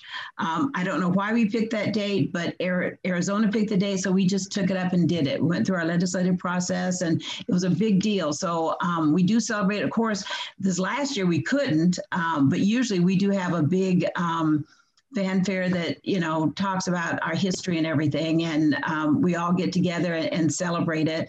Um, Harvey, uh, let's see. Well, the the um, we get a big boost from promotion from the Museum of Flight. They have a Tuskegee Airmen exhibit, and uh, and they I usually do a monthly program, a public program at the Museum of Flight, that includes most of what you saw in my talk today. And and so the, and they we meet at their facility every month. Uh, our local chapter does, and so it's it's a lot is being done to get the get the word out. We have, as Karen mentioned, we have a youth program, which uh, allows the youth to get involved, and we hopefully have made an influence on some of their choices. Um, along with the Museum of Flight, we have a um, Seattle public school that's associated with the museum. It's called the Aviation High School. And uh, many of those students there uh, are, I've, I've talked to several of the classes. Uh, they have a, it's a regular high school curriculum and it's not, it's uh, obviously a STEM school uh, and, and it's, uh, it's been proven to be a very good, um, very good experiment. And, and of course, I guess because of that, my I have two sons. They're both engineers. I don't know where they got that from. I have, uh, I said, 11 grandchildren, and a couple of them, um, one is a graduate engineer, and uh, a couple others are in the engineering, are leaning toward engineering. And I don't know where that comes from, but uh, obviously they have been influenced by not only by myself, but other people I've been associated with because as um, I got I've gotten to know Karen and and other members of our chapter who are sons and daughters of Tuskegee Airmen, and it's it's really um, I, I find it very enlightening. I guess I, I, I feel a little bit jealous because I I guess I wish I could have been a Tuskegee Airman or or done something like that, but I I, I was. Um, you know, been relegated to all this commercial aviation, but um, but I'm very, um, I guess, I lean toward the military quite a bit, even though I didn't serve in the military. I have a son that's a captain in the Navy, and um, so he uh, kind of he. Yeah, I, I tried. I thought that he should go to the Air Force Academy, and he, he said, well, no, in the Air Force, you either fly or you die.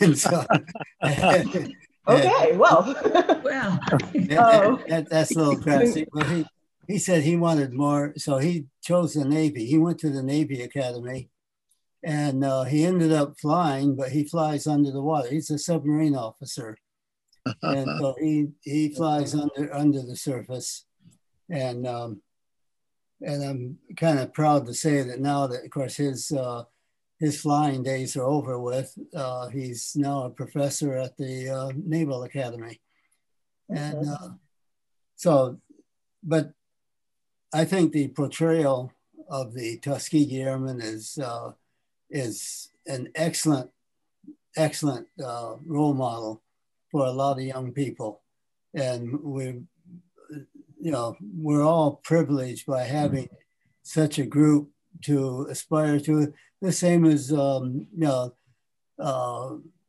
I'm sure that Shelby has, uh, uh, he came into engineering about this, uh, maybe a couple of years before I did. And 1956? Uh, well, I, 1955. Okay, well, that's same time period. Well, you know, one of the footnotes I wanted to add, I see this this time period as a true beginning of the end of the hidden figure phenomenon. That, that's right. And so I'm encouraged that it's happening. The only thing I have an uncertainty about is how long will it take? Yeah, it's it's been a long time. Uh, been a long June, time. Uh, Juneteenth was uh, 1865, right? That's right. So I guess well, it requires was, us to be be patient and, and persistent. Well, fi- finally, the rest of the world is starting to hear about Juneteenth. It only right. took 150 years. Mm-hmm. Well, first of all, I, I think it's going to take. I think it's going to take. No, excuse me. But I think it's going to take. Uh, you said how long will it take? Based upon my experience, it's probably going to take as long as it takes to phase out all the uh, carryover from the late, uh, the mid, the end of World War II to like say the, the beginning of the 60s. All of that uh, that developed during that time, all that's going to sort of phase out uh, before a lot of that takes effect. What you talk about not takes effect, and, and some of the, some of the things that go forward as far as being recognized as, as Black people in aviation. Uh, just based on my experience. But I think that's what it'll take. I think they'll just purely take the phasing out. You know, other words, as people go by, time passes by, as long as it's not nurtured, which is what president attempted to try to, to prevent. As long as it's not nurtured, all those things that was done back then, if it's not nurtured further up the road, then it'll, it'll just phase out because there'll be no more story to tell about it. There'll be no more to carry, no nobody else to carry it over, carry it forward. So I think it just be more of a phase out. um, uh, it'll be a phase out, phasing out action of of the old years, you know, the segregated years and all that stuff going mm-hmm. forward. Because I got a 1981 in the Air Force, and I seen a lot of that. That was 1981. I put eight years active duty. I was an ROTC cadet proud of that. And a lot of stuff that I witnessed was uh, uh, from officers that uh, had entered maybe just after I was born. You know, they, they had the same mentality that they had back in the old South and stuff, and some of the same stuff that the Tuskegee Airmen were going through. They was actually, you know, exercising the same stuff during, you know, the late, the late 70s and early 80s. So I figured, you know, and it, it wasn't like uh, they was trying to do this. It was just an innate thing that they would do. It's just the way they was trained and taught to do. Something was just prior to, or just after the the armed the Air Force uh, became uh, integrated. So it's just a phasing of time. You know, it you may see it within two decades or, or, or whatever it takes. But some of that old, uh, uh, oh, some of the old stuff to phase out and, and, move forward into the new you know decades and centuries to go forward. But I believe, it's going to play that part. It's just a you know, and, and and then too what's helping a lot is that nowadays, even during my time, a, a lot of stuff like this just wasn't discussed. You know, just was no education But I, I spent what three years in the junior junior ROTC uh, program Dominguez High School there in Compton, California, and I was was talk by one of the uh, he was a World War II pilot, uh, Lieutenant Colonel and he told us all about the Air Force and everything. All of the, you know, we thought we needed to know, but Dominguez was mostly a mixed school, and a lot of the guys was black in the, in the, in, in the units. And, and Tuskegee Airmen was just wasn't brought up. You know, I learned about the Tuskegee Airmen um, after I had left the Air Force. Actually, you know, I put a lot of time mm-hmm. in it. Actually, was they, they come up after I left the Air Force. And, but he didn't teach that in the in, in you know in, in customs and courtesies in the Air Force. He didn't teach that. And so, you know, it, it, was a big section. So if he had taught that thing, it would have been more, it, it, it would prepare me much better, even if the black guys prepared them much better to go forward, knowing more about the history of the Air Force you know, in, in, that, in that aspect. now, I may have been conceived as a social program, so it may not, a social studies, so it may not have been to the best interest of the school and the school district and the teachers that uh, during Air Force Customs you know, junior ROTC, ROTC was run. But it still would have helped though, you know. So yeah. it's, it's just little little idiosyncrasies like that that you miss out on stuff like that. Those big key, those like that would have been a very good key because we was actually in almost an emotion doing the same thing that Tuskegee Airmen were, were doing and the Air Force during my time, and uh, we run into some of the people the same old um, adages and stuff that they had back in.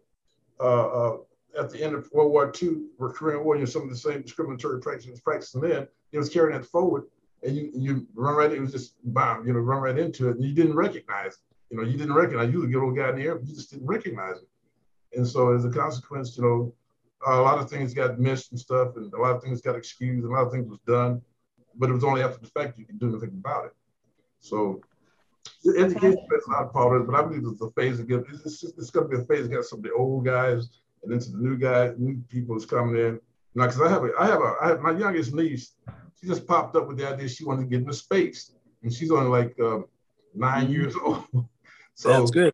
Yeah, so I mean, I don't, I don't know where she got that from either, but um, that's what she's interested in. So now I got to concentrate on her because she's down there in Houston and stuff. So I'm, you know, I'm trying to concentrate on her now because I, I see that's what she want to do, and I, you know, only a few of us picked up on what each other wanted to do. So hers was again in the area of aerospace and stuff yeah. like that. So it's wonderful that your family wants to, the family is so exposed. So it's absolutely wonderful, especially since we just said that like it takes a personal connection um, Mrs. Robinson, I wanted to um, say that's congratulations on getting a quarter for the Tuskegee Airmen. I'm sure like we're all going to be looking for them. So congratulations on, on that yeah. one. Uh, when are they when are they coming out or are they already out or like? Well, they were in um, limited production or whatever they call it, um, but they will be coming out into circulation very soon.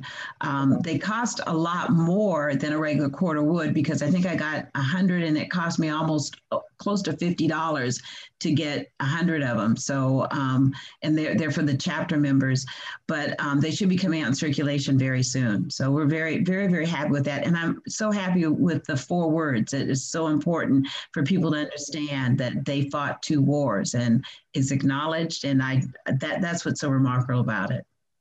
I also wanted to bring up something that um, Mr. Harvey said in his presentation about um, basically saying that they just wanted to fly. And correct me if I'm wrong, but my understanding is that they weren't called the Tuskegee Airmen until after the fact.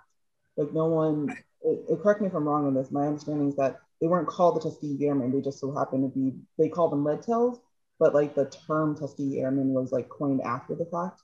Am I, am I misunderstanding? At least that's what I read.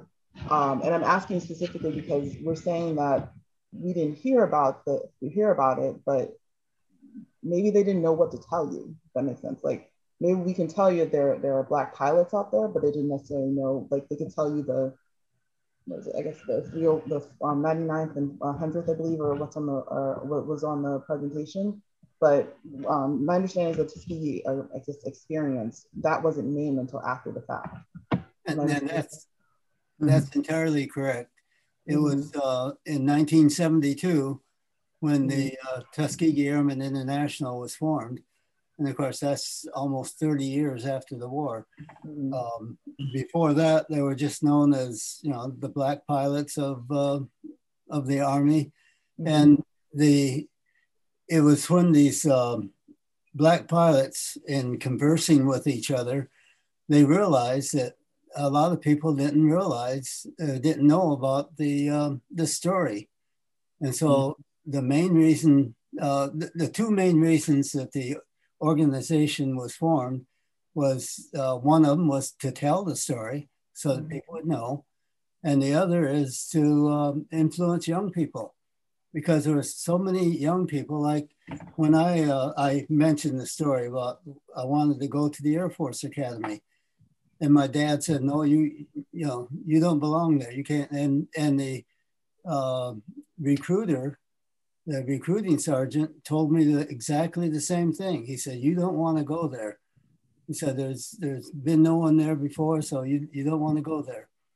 And um, so they they knew that, and part of our purpose in our chapter, and part of the purpose of the uh, organization, the Tuskegee Airmen International, is to um, uh, cut through all this and.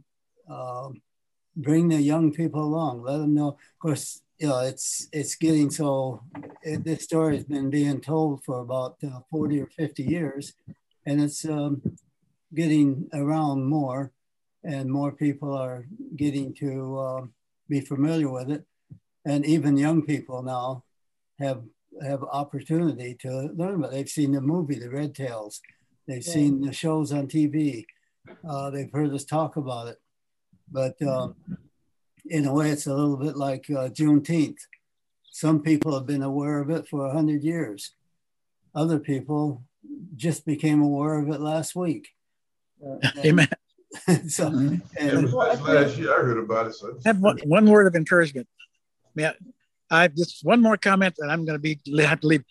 I have a word of encouragement based on the hidden figure phenomenon uh, the fact that the uh, museum in Los Angeles with the, uh, the, the Space Museum there and the Black History and the movie came out, which kind of inadvertently overlooked the West Coast, I think that is going to lead to some impetus for the spread of recognition of Black and female contributions that will accelerate it beyond what would be considered the norm. So perhaps it won't take as long as it would otherwise would if the West Coast hadn't been stiffed in the movie. Hmm. Well, I guess the I guess that kind of brings me to my other question. So they weren't called the Tuskegee Airmen until after the fact. I think that there was a great comment that was said that they just wanted to fly. And then even what's on the quarter saying they fought two wars. Um, I think sometimes we forget that the Tuskegee Airmen weren't trying to be Tuskegee Airmen. They were just trying to fly, right? Right. It's history that looks back and reminds us, wow, that was the first time it happened. Mm-hmm. And it's history that, um, you know, obviously now we're digitally connected. Now we have an opportunity to, you know, talk about the conversation with hidden figures. But when they were in the moment, they were just trying to, you know, learn how to fly. They were just trying to have access. They were just trying to survive for that matter. They were just trying to survive a war, you know? Um, so a lot of us, a lot of us being trying to be prestigious too. You know, flying was something or was something anyway that was a very prestigious thing to do. You know, it was very uh, uh absolutely. Uh, it was something that you could brag about. Absolutely. Okay, and so and, and, like a lot of the white pilots would come back, you know, with medals galore. You know, they would be famous. I mean, there was a lot of attention paid. It was just something that you'd be looked up to. You, hey, you a pilot. You know, I, you know, fighter pilot at that. You know, and so when a black person is approached, wanted to try to do something like that, you know, it would be almost, uh, uh, uh, it'd be something, it'd be a bright, a bright into what the white guy was, his status. So it was, it would, it would, it would brush up against his status. When I was in the Air Force, I was an aircraft maintenance technician on that aircraft you're looking at there right there. And uh, I was a black staff sergeant in there. But I was, I guess they considered me sort of like a smart ass, you know, because I was a black staff sergeant, you know and it was just you know ever since I, I, was lead I led all the way you know I led completely through basic through uh, tech school all the way up to McChord Air Force Base in Washington D.C. until they finally culminated enough to get some guy that I didn't know anything about to come in and discriminate. And I just wasn't prepared for it because, like I said, you know, they, they never studied that type of thing before, and, and I was always on the good side of things. But um, it was always an air in, in the air. It was always an air up there. Com- competitive. It was competitive, very competitive. Even in maintenance, it's competitive as as, as a pilot uh, to be the best and to be someone that's, that shines out overall. You know, so if you got a, a black guy shine out of all these white guys, and when I was in the ratio wasn't, you know, it was like maybe ten black folks to hundred white folks, and you sitting out there on the front end like a Rolls Royce, you know, uh, uh, and, and and so it, did, it just didn't make them feel good. It just made most of the guys feel uneasy about this guy knowing this much about it. They couldn't catch me. And I was just something running, I was just running out front. They couldn't catch me. I was the color, my color I am. And so it had some type of an offense. It just built an offense up in there, which I didn't have anything to, to know about. I just knew that it, on a competitive scale, you know, rank for rank, it's always competitive. But they also they had a, a racial aspect to it that was competitive too, that I wasn't prepared to, to combat. You know, it was just the fact that I was a black guy and, in charge. I was supervising, and I, I took I actually took the position because I was more uh, uh, proficient at what I was doing than they were. And they didn't understand well what they saw. You know, my background uh, allowed me to do that because I was more well prepared when I went in. And it was a core. It was a, you know, it was, it was the core, uh, the core subject. You know, some guys went in the floor and out the door, right? And some guys went in for a career. I went in because the Air Force was fun to me and it didn't make a difference what I'd done. And I, if, if, I would have retired, I would have retired because it would have been a surprise. Hey, I'm, I'm 20 years now. I would have stopped then because somebody stopped me. But that, but that's what I'm saying though. The, the Tuskegee Airmen went to the same thing. They went to the same thing of, of uh, you know, although they were separate in separate units, but as a whole, as a whole department, Department of Army, Department of the Army Air Forces, United States Air Force, it's, it's all it's all competitive, and so there's always going to be some competitive uh, racial competitive thing uh, on in, in the armed forces that you're going to have to put uh, another 20% in there just to get past. You know, otherwise they, they're going to hold you in the, in, in, in, in, in the view that you're competitive because you are uh, coming from a different race and different stuff that were uh, tradition in mind and the public life has dominated for, you know, hundreds of years. And so it wouldn't look like you go out under you as a black guy. They're going to turn around and say, well, you know, you know, hey Johnny, what's how's we doing? You know, you know, how you doing in the Air Force and stuff. And all you got to do is talk about me. That's a perfect conversation though about how I, I think that we are taught we have to be twice as good to yeah. get oh, past the rewards, it's, it's, right? It's a long that's story. What, yeah, that's that's that's very much part of the ethos of the conversation that has to still happen. Of like you have to be twice as good. You have to be never. You don't have the room to be wrong. To, um, you don't have the room to be wrong because you may or may not be representing every Black person behind you. You may or not be representing every woman that comes behind you. And it's unfortunate that society still puts us in that space, but you're absolutely right. It's a really great point that there is a, I guess, hierarchy, for lack of a better word. There is a hierarchy. There's a hierarchy there, and it's, and it's oh. sort of a, it's sort of a racially instituted. You know, other words, they see a guy leading them, but they, they felt that they couldn't get ahead because part of their getting ahead was actually dominating me. That was part of the deal. They just couldn't go right. through that test and you know and, and, go through and do your thing and do your right. They had to actually also show show that they had control over the black person too going through this as part of that. And that was part of my training and stuff like that. But it was, it's, it's from the social system from the United States and armed forces. But that's what they was trying to practice that too. And it's a carryover back from World War II. You know, the CGM was going through that on a, a larger scale than that. You know, other words, mm-hmm. they was like they, they was fighting between divisions. And, you know, CGM, uh, the 99th against the well, the uh, uh, the 405th or something like that. You know, but um, uh, that's the deal. You know, that's that's the, that's that was the main problem within the forces with the competitive scale of it is such that you have also overcome the racial aspects of, of getting ahead as well as the own what you have to concentrate on what you're doing to get ahead technically. You know, so that's what I'm sure. I, I felt the same thing those guys did in the in, the ski yammers did. Uh, and then that pursuit all those guys felt the same thing because it was carried over from guys that came carried over the same ideas and stuff from that era to you know, the later eras. And so it was just, it was uncontrollable. These guys are in pockets, okay? They're in pockets. They're just like the United States social system, they just serve the military. So it's, it's just, it's a mirror of it. They just got a different job. So that's what you have to look at it within, within the, within the armed forces that way. Mm-hmm. So and, and, you don't hear, and you don't hear a lot about it because it's behind the wall. You know, everything's on the UCMJ him. Right. like so, public contract. right. So you, you, you can't. So lots of you just right. There's a lot of things unless you look over the fence and really inspect and look at. Nobody's never know, know all this stuff can happen in the, in the flash of an eye inside of the inside the gate, and and then you'll have the rest of your life to, to, to try to explain what happened, you know, to you while you was you know in enlisted a commission under. Mm-hmm.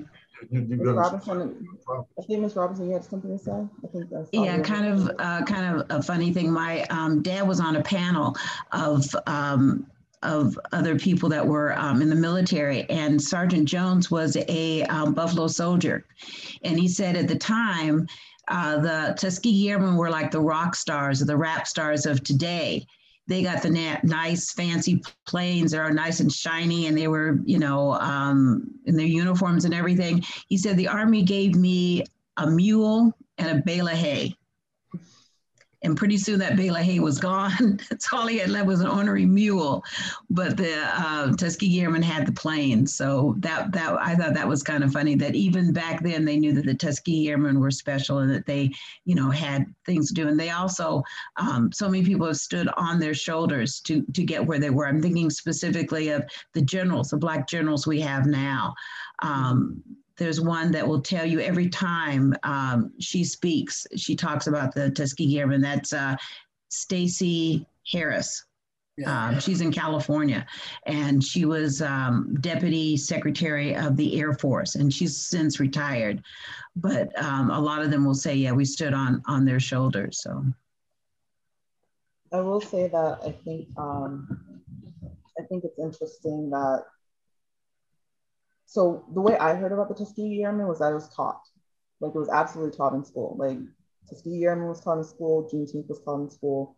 So it, and this is the 90s, but it was it was taught to me, but it was a footnote. If, if that's how I thought about it. Like it was, by the way, first black pilots, Tuskegee Airmen, next paragraph. You know, it was it was a footnote. So I know that um, I think we all are grateful that we're seeing more. I think we're grateful that we have more information. I guess my question I'd like to pose to the panel is what what is your vision for how you would be what is your vision for what the Tuskegee Airmen can show?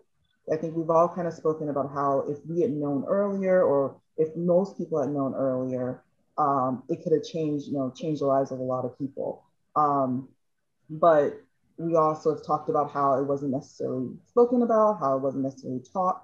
Um, I guess if you could, what would be your vision for how to, the Tuskegee Airmen not only are represented, but just like where they're actually showing up? Like, what would be your vision for that?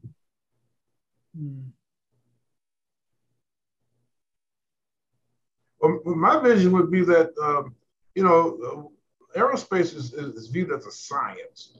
You know, uh, ever since I was, I'm, I'm from Alabama. That's the lowest section of Talladega County. It's sort of like south, it's sort of like mid Alabama, and uh, it's sort of a science. So anybody that's interested in science is going to pursue it. And so what they got to realize, I'm, I'm just hoping they realize that because of the color of the skin of this guy pursuing that science is, he doesn't have any impedance to, you know, going forward and, and fully pursuing that science. You know, aerospace is a science, it's like all the other sciences. You know, um, I'm sure that it's not any different than the medical field or or the legal fields or anything else. It's going to have the same type of competitive competition in them, but it's, it was it was just so much uh, emphasis placed on the on the aerospace industry or the aerospace fields, particularly flying airplanes, stuff like that, been around and working on stuff like that. They gave them, made made them such prestigious people, you know, made them sort of stars, so to speak, uh, that the competition is a little heavier, a little higher. But since it's science, you're probably going to never stop pursuing that that that dream of flying or uh, going out there and cranking on the uh, cranking the start the engine up on something. It's, you're not going to stop that. It's just a human nature to do that. So that's what's got to be recognized. It's, it's actually human nature, and not you following somebody else up in it because they done it. You know what I mean? Otherwise, you're not you're not you're not a second to someone else in the same field pursuing the same science. They got to recognize you as you know, in in, in our case, as black pursuing this science because it's just interesting to you. It's, it's sort of like space. Space is wide open. I mean, you really hardly anybody can start pursuing science in space. But in aerospace, within our atmosphere, and for flying things, you know, the Wright brothers was my first idea of a flying thing. You know, I could determine whether I could fly or not by just looking at it without any other information of the fact that okay, well, they had enough money to to to, uh, to engineer a flying machine. But the science of the machine is fully understood just because I visually observed what that is. You know, mm-hmm. So then at my heart, my, it was, I wasn't so heavily influenced as where that actually was uh, uh, instituted in me. That that's how I, the idea came about. Flight came about. You know, it's further, it's more, it's more flight's more technically and you know in, scientifically involved in that. But basically, looking at it, you know, that's what a lot of them think. And you look at the uh, aircraft and oh, that's my daddy's thing. You know, it, it's that kind of thing that you run into. Uh, within the industry, you know, you, you just you, know, you just can't claim it. You know, it's just like going out there and getting your car and somebody else, you constantly renting your life most of the time. That's what they got to get over. It. You know, as someone who says, as someone who says my dad, my, my dad's in the army, and like, and whenever I hear have a conversation about the military, I completely understand that conversation of being right. like, oh, that's my dad's aircraft or that's my dad's thing. Like, I absolutely say that because I grew up hearing it from my dad. And like, right. you don't have that access to military military history and knowledge you don't get the same thing. But I totally understand that point of of saying, yeah. oh, that's my dad's, or that's like a different generation's um, access for it. So that's a really great point. Mm, yeah, so it's a science to me. If you're gonna, it's the science, you're gonna pursue it. I don't care who you are. If that's your interest, you're gonna pursue it. No matter what color you are, you're gonna pursue it. And the obstacles that you have to go through are unnecessary. In other words, a guy that's maybe running some of this, it may delay them for 10 years before they get to where they need to go. You know, you got to stop off the side of the road and say, okay, what the hell happened here? You know, I put my study aside. I'm still interested in it, but now I got to take care of this because this is going to happen now. This is some type of racial thing. I got to now it's going to take me 10 years to figure this out, get everybody back on track again. And so you lost a whole decade trying to pursue a career that you, you know, probably would have retired in the next decade doing, you know. So that kind of stuff that is, is uh, all the constraints, you know, the roadblocks in the way a lot of black folks. I've seen a lot of good guys. I mean, I've graduated with guys that went a lot of different ways. I mean, these guys went like a four-wheel drive across stuff trying to get to where they got to go, you know. And and they and I mean they, they some of the village they made it, you know, no matter what it took. You know, one of my best friends, Temper, he he ended up staying in Africa because that was the best opportunity for him to pursue his career. Because he had, he went all the way to Africa and worked, you know, as a pilot and safe man there because he could do it there and he compensated enough to enjoy working there in, in, in, a different country because he couldn't do it here. Uh, so that kind of stuff is, I, I think it's gonna, like I said, I think it'll phase out because a lot of things I see now, I actually witnessed in my lifetime, but I see it's, it's, changing because some of the folks are coming up now much sooner than I come up with it. My, like my niece, she came up with it. Wasn't even that age. She came up with it before at a younger age. So it's, it's, it's, it's just something that they're more conscious of, they're aware of now. And they're pursuing stuff like this, you know, like eating candy, you know, it's, it's, it's, it's like, like that. You I don't think there's anything to be in the way, but all the old stuff I think will phase out over the, over the coming decades. And, and, and then more of it's going to be, more we're talking about now actually be executed, you know, the good things to be executed over these years.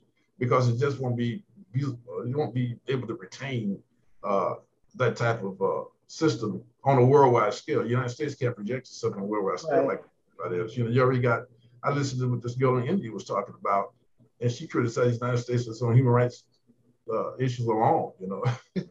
so, yeah. you know, I don't know if you saw that, but, that, but yeah, she, she really got down on, you know, and it really wasn't much you can do about it. I mean, it, it, if you witness a lot of things, if you experience these things, you had to give at least 75, 80% agreement on what she was talking about.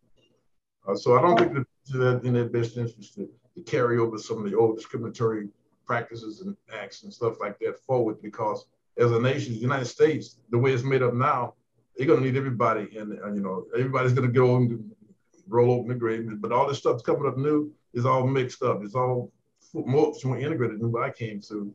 And I'm talking, I like, I'm with 65, going 66. So, you know, it's, it's, it's got it's got to change because the makeup has changed. So I, I think that's what's going to change. The makeup of the United States actually going to change all this stuff. I think there's like thank you for thank you for the answers. There's definitely a lot of great points in there. I think that I would argue that the Tuskegee Airmen are something that we know about, and so there's a access to information. I would argue that we still probably don't have as much access to like physically flying or physically getting becoming a pilot. Like it's actually still pretty expensive to become a pilot.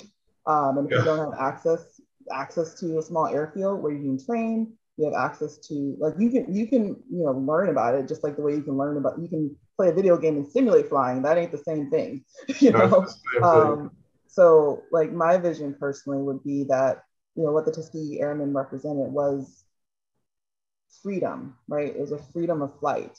You got to fly you got to be a part of something. Um, so i feel like i would love for there to be more access and opportunity for um, everyone for that matter, but particularly um, um, young people to actually learn how to fly. I feel like that access is missing because I feel like on one hand the education side is there, but I feel like the access is, are, is, is still a little bit um, cost prohibitive if you don't have access to an airfield, if you don't have access to like pilots. So that's one thing that I like my personal vision would be that the Tuskegee Airmen could absolutely um, represent as to like what, what's next, what's the next um thing for that. That's my personal personal thoughts. Mr. Harvey, I feel like you just had a great flyer up there that I missed missed wrong very We're talking about flying free. It's and and it's uh, good that that um, we do have the choice. Uh, you know, we do have a chance now to make a um, a choice of what we want to do or pursue a particular, you know, like these guys, they wanted to fly. Well, now we can uh, pursue that. Absolutely. Absolutely. Um, well, we are over time right now, but I'd like to um, give anyone a moment if they'd like to um, say anything that um, was not covered by my questions. I think this is an excellent conversation. Um, I believe uh, Gary wants to um, narrate a tour of the Wright Flyer project after this. So I'd like to first give the panelists a, a, moment to say anything that they'd like to, like that they'd like to contribute to the conversation that wasn't covered in the, in the, in the questions.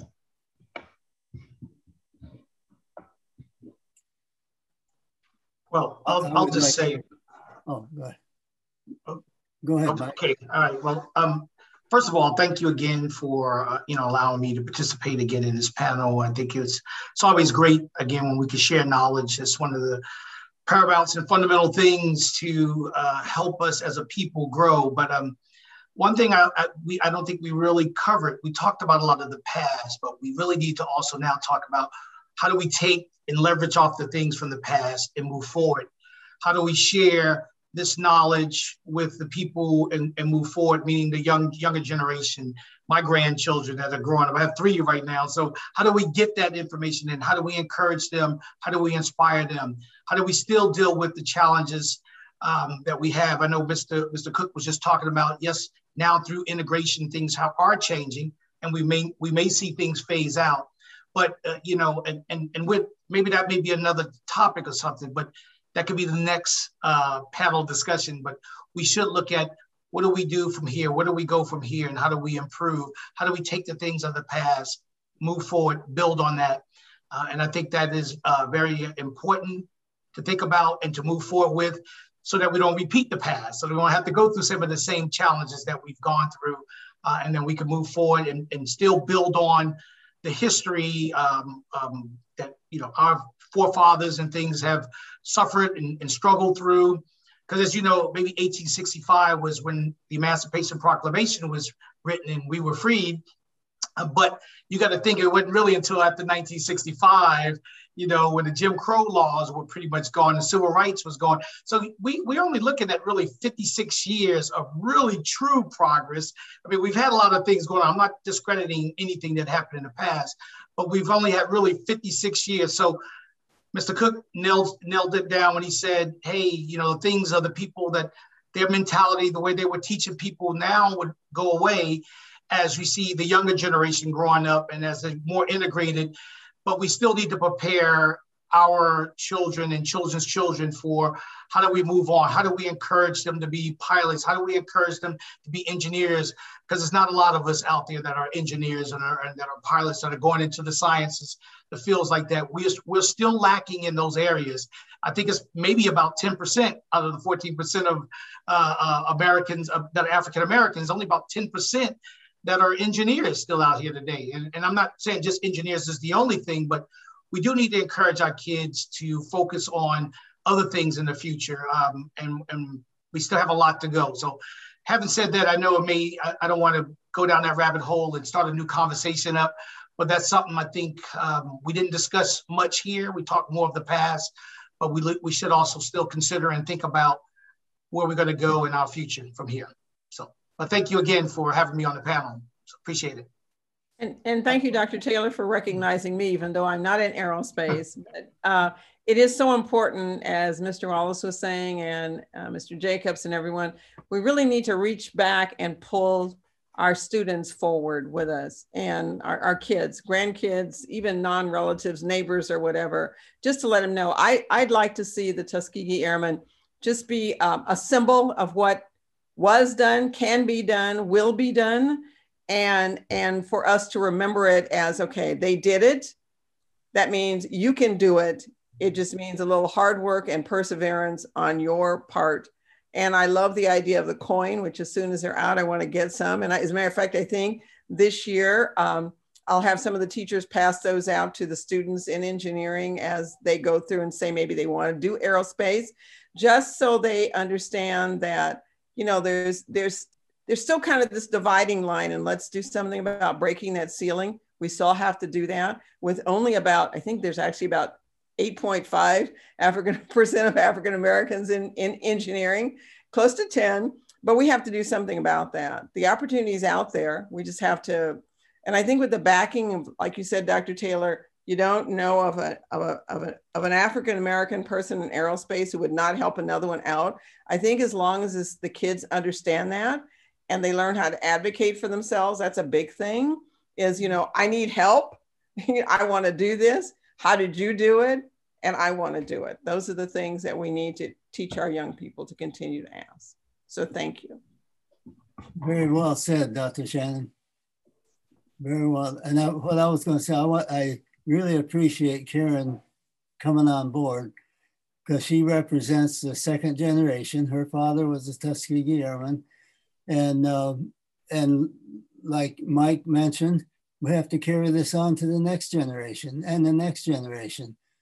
And that's why uh, I think it's important for not only for our sons and daughters, our grandchildren, but for all young people so I, I, I think that all the comments said here are very well said, very well taken. And I really appreciate the, the feeling that's uh, among this panel. Um, I'd like to say thank you to the panel. I definitely truly appreciate your insights as well as appreciate um, um, not just the insights, but the historical significance of just understanding that we have different generations here, we have different uh, walks of life here, and yet we all understand the importance of the Tuskegee Airmen, and we all understand, um, and we're all able to come together today to impart some of that knowledge. So I want to say thank you so much to the entire panel. Truly, truly appreciate you. Um, I, um, Mr. Harvey, I really appreciate your presentation. Like, I think it was perfect framing for having this conversation. So thank you very, very much for that. I think that the most important thing that stuck out to me is when you said from was Alexander, uh, um, Alexander Jefferson, when you said, uh, why, do you fight, yeah. why do you fight for the for a country that hates you? Because it's my country. And I thought that is the most, it's so simple and so powerful. And it's what everyone is facing at the same time.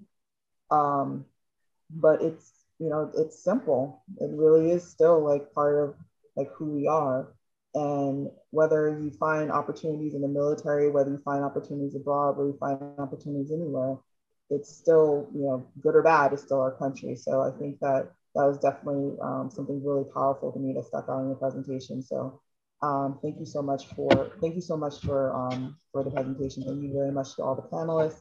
Uh, thank you to the panelists who stepped up and didn't realize you were panelists. I appreciate you. Thank you for joining us today. Um, you know, you never know you never know what might happen. So um, with yeah. that, I with thank that, you, I think I should give it over. Yeah, I want to thank everybody for this panel for this assembly in the AIAA LA and uh, Las yes. Vegas section. But it's, it's, an important topic. So the things we're talking about now, as far as the future goes, I think it has to be replicated among who you're, you know, the ones that you care about.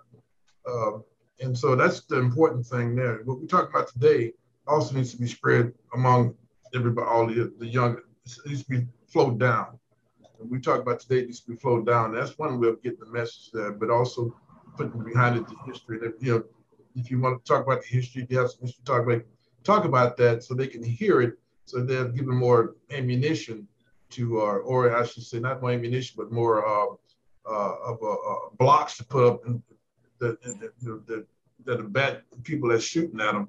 You can put some uh, that overcome constraints. You have to overcome constraints when you're more knowledgeable and educated about things that happened in the past. You know, that way you're up at you know what might happen. You're able to perform something. You're able to, to do something that, in case there's a a risk of you, uh, in, in, in, case you run into roadblocks like I did, or like some Steve Aaron did, I'm pretty sure they came in, they went right raw, they went right up, they it was flying right on the seat of the pants, so to speak.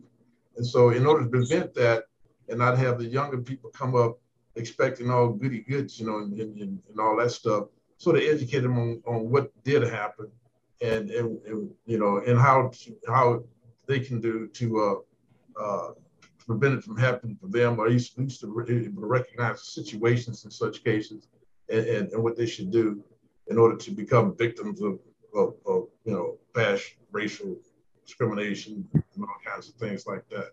So I think that's the main key right there. Of course, education of, in the sciences is, is important too, but you know, it's so spread that I can't really speak about which way you go in, in the industries. There's a lot of different areas you can go in the aerospace industry. But uh, history of it is the main thing. History of it. If I'd known about the Aeros, uh, Tuskegee Airmen coming out of high school, out of ROTC, you know, that gave me more than this up uh, on what was going on because I would understand why these guys are competing against me. You know, and it ain't got to do with your curriculum. you know, so that was that's important. So I think what we talk about now today, you, just pass down, and it'll just spread. It just tear down to where it needs to go, and it'll be known knowledge. Then, in other words, you have to worry about decades later learning about the Airmen and stuff like that. It's been passed on to them and it, you know, and put it in the curriculum in school too. Actually, that, your comment reminds me of something else. I think that one thing I um, want to say uh, thank you to AIAA for hosting us, and um, thank you, Mike, actually for your comment for you know bringing up the conversation about um, encouraging people to be in STEM. And I know it sounds like a lot of people have children and grandchildren that are interested in engineering or space. Um, for anyone else that's hearing this as well, um, I want us to also just take a moment to say that you don't have to be in STEM per se to contribute to this same conversation. Like, I mean that in the sense of, yes, we need more people in STEM, but we need people that are just as much social activists that are changing the story of the story of, and the fabric of America just as much. Because that second war that the Tuskegee Airmen fought, we are still fighting.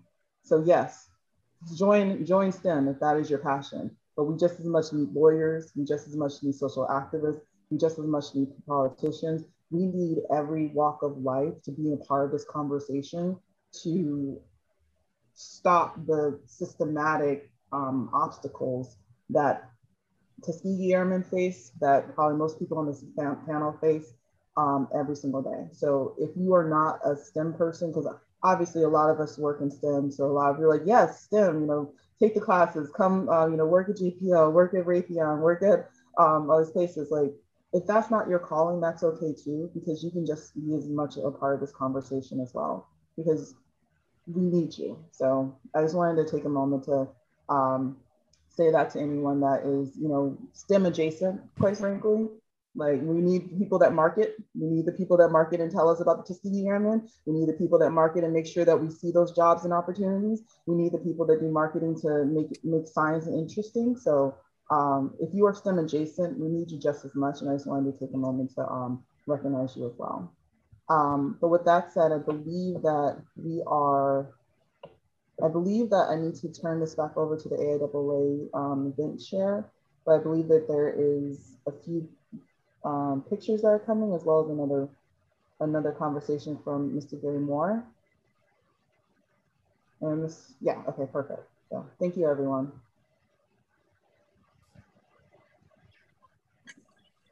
Hello.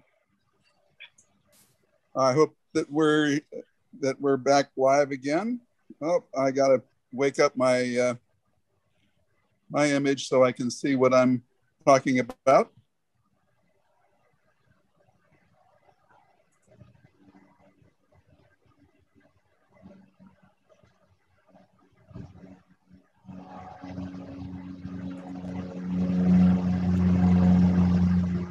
Okay, looks like Gary is uh, offline. We'll wait for him. So let's show show the uh, photo from from Shelby. So Shelby, can you comment on those uh, photos you provided? Um, nope, looks like it. Yeah. Okay, can you hear me now? Yes. yes. Shelby, go ahead first. Yeah. yeah. Yeah. These are these are photos of Alfonso oh. Harris, who invited me to the uh, inaugural of the uh, air, airport named after Bob. Uh, forget his last name now, but he was the one that uh, invited me personally. He was a neighbor, personal friend. They're all deceased now. But I was happy to be able to tap into the Tuskegee Airmen in my retirement, as well as on one occasion, I some others. But this gentleman was directly responsible for, uh, in part, the naming and recognition of Tuskegee by the city of Oceanside. And if you saw the presentation by the, our congressman, they are very proud to maintain that airport in the name of Tuskegee Airmen. Again, this, this photo, these photos are when he got the award, the, the national award that they got a few years ago. He came by my house and shared it with me, gave me a private showing of his award.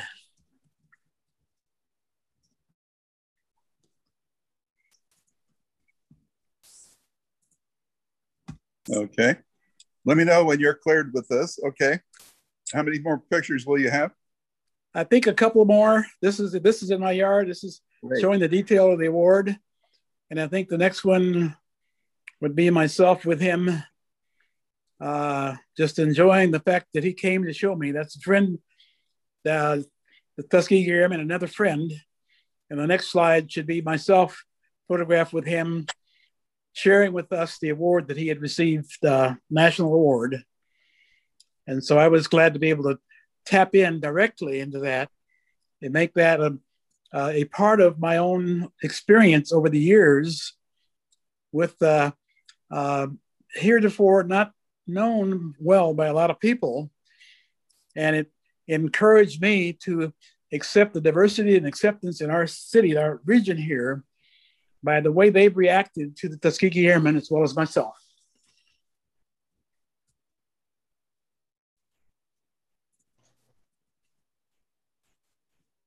Okay, so um, I'm not sure what's going on with this with this camera right now. Um, okay.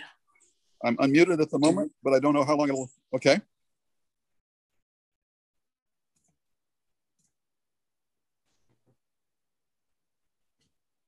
Yeah, let's wait for Gary uh, for his uh, coming back. Okay, he's back. Go, Gary, go ahead.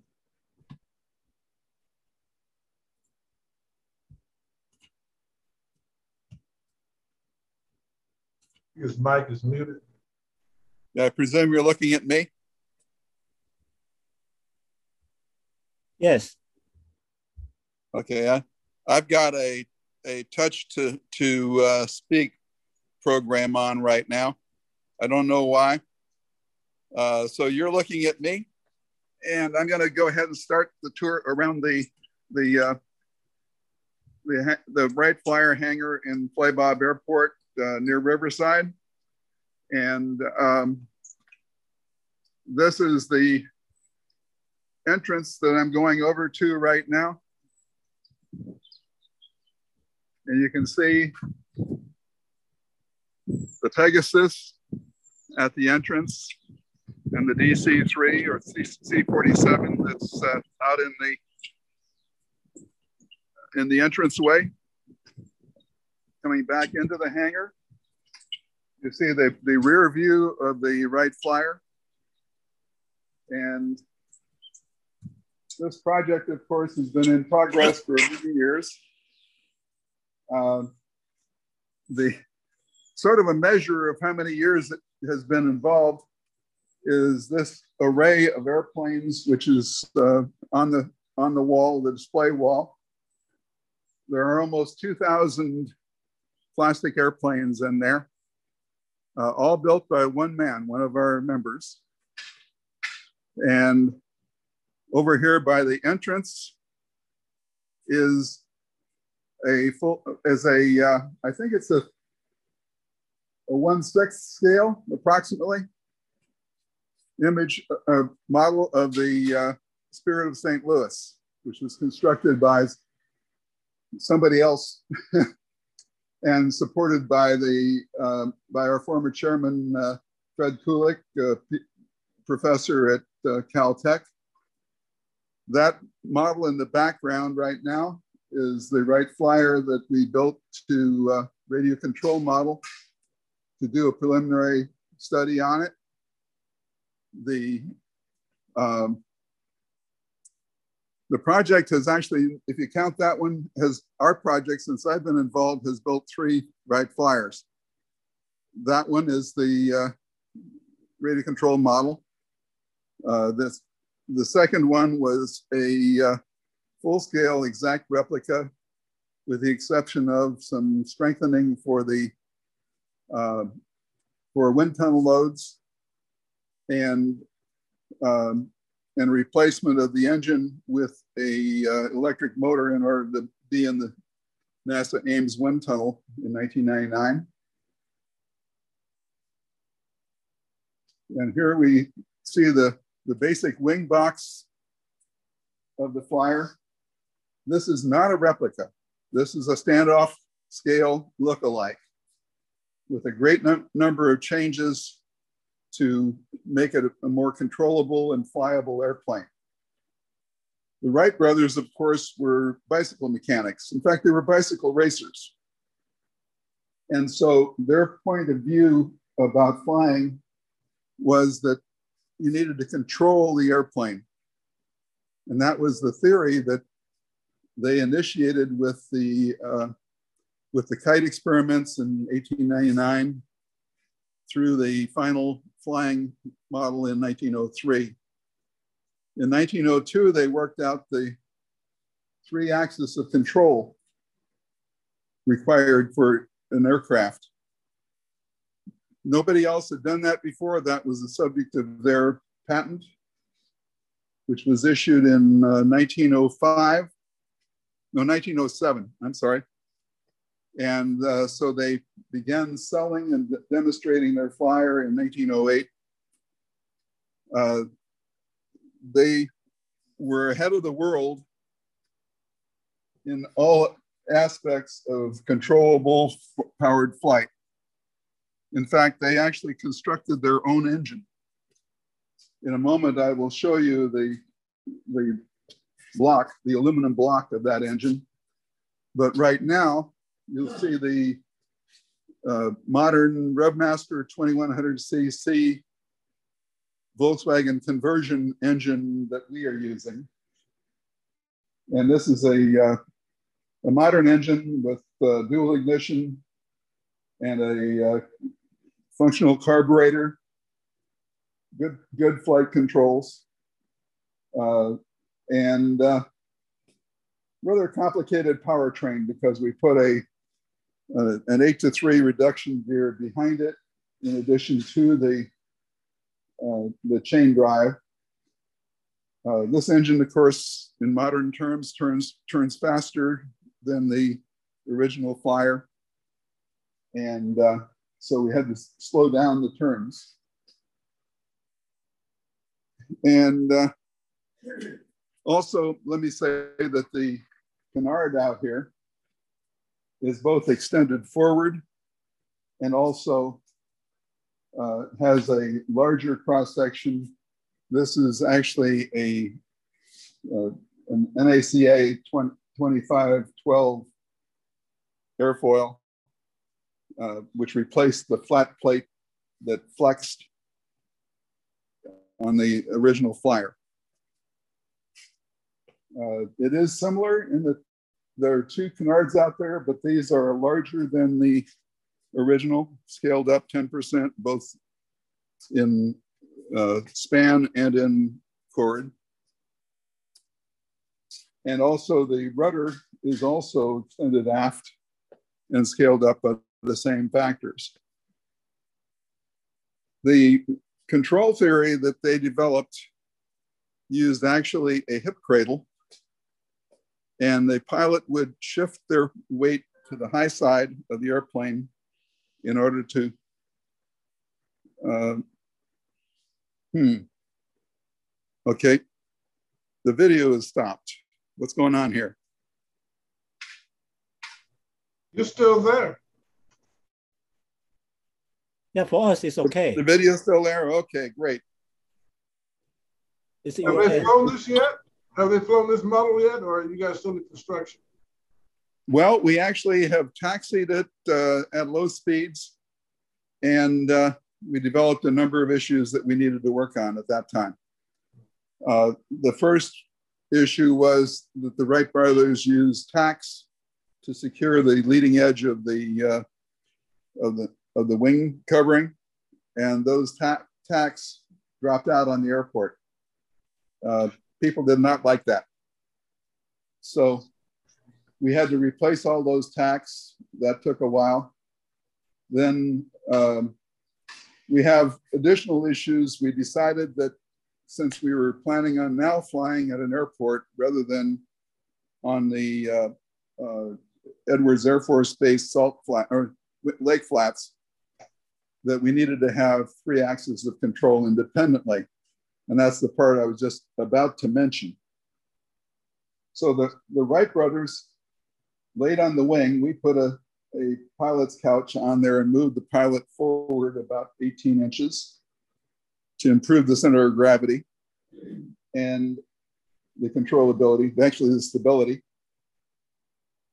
Uh, so the pilot would shift their weight to the high side of the airplane since they were trying to fly it straight and level and that would uh, pull a set of wires here on the lower side of the wing.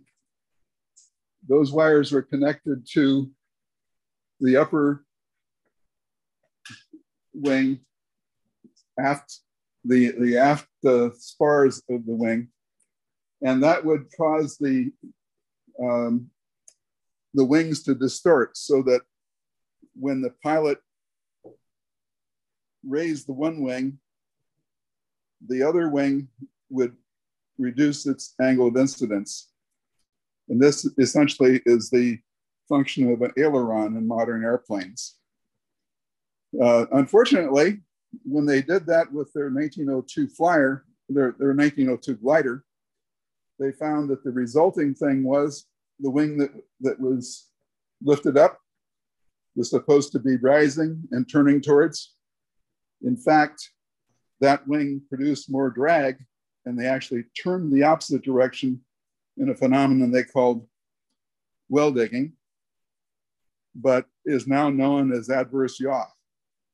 So, what they and all modern aircraft do is when they when they raise that wing, they turn the the rudder to balance that drag out and to yaw the airplane in the right direction. So they, indeed, the, the ailerons and the wing warping do cause the aircraft to roll, but the secondary effect of increased drag on the high side ends up causing them to turn the wrong direction until you add the control of the, of the rudder. And of course, any modern pilot will use what's called a, a balanced turn, coordinated turn to uh, uh, to negate that effect. And over behind me right now is a desk which uh, an executive at, I think it was North American Air, Aircraft Company, used when he was promoted to the executive office. If you lift up the, the, the drafting table here, it has a world map on the backside. So he was concealing his drafting table with the uh, uh, with that world map.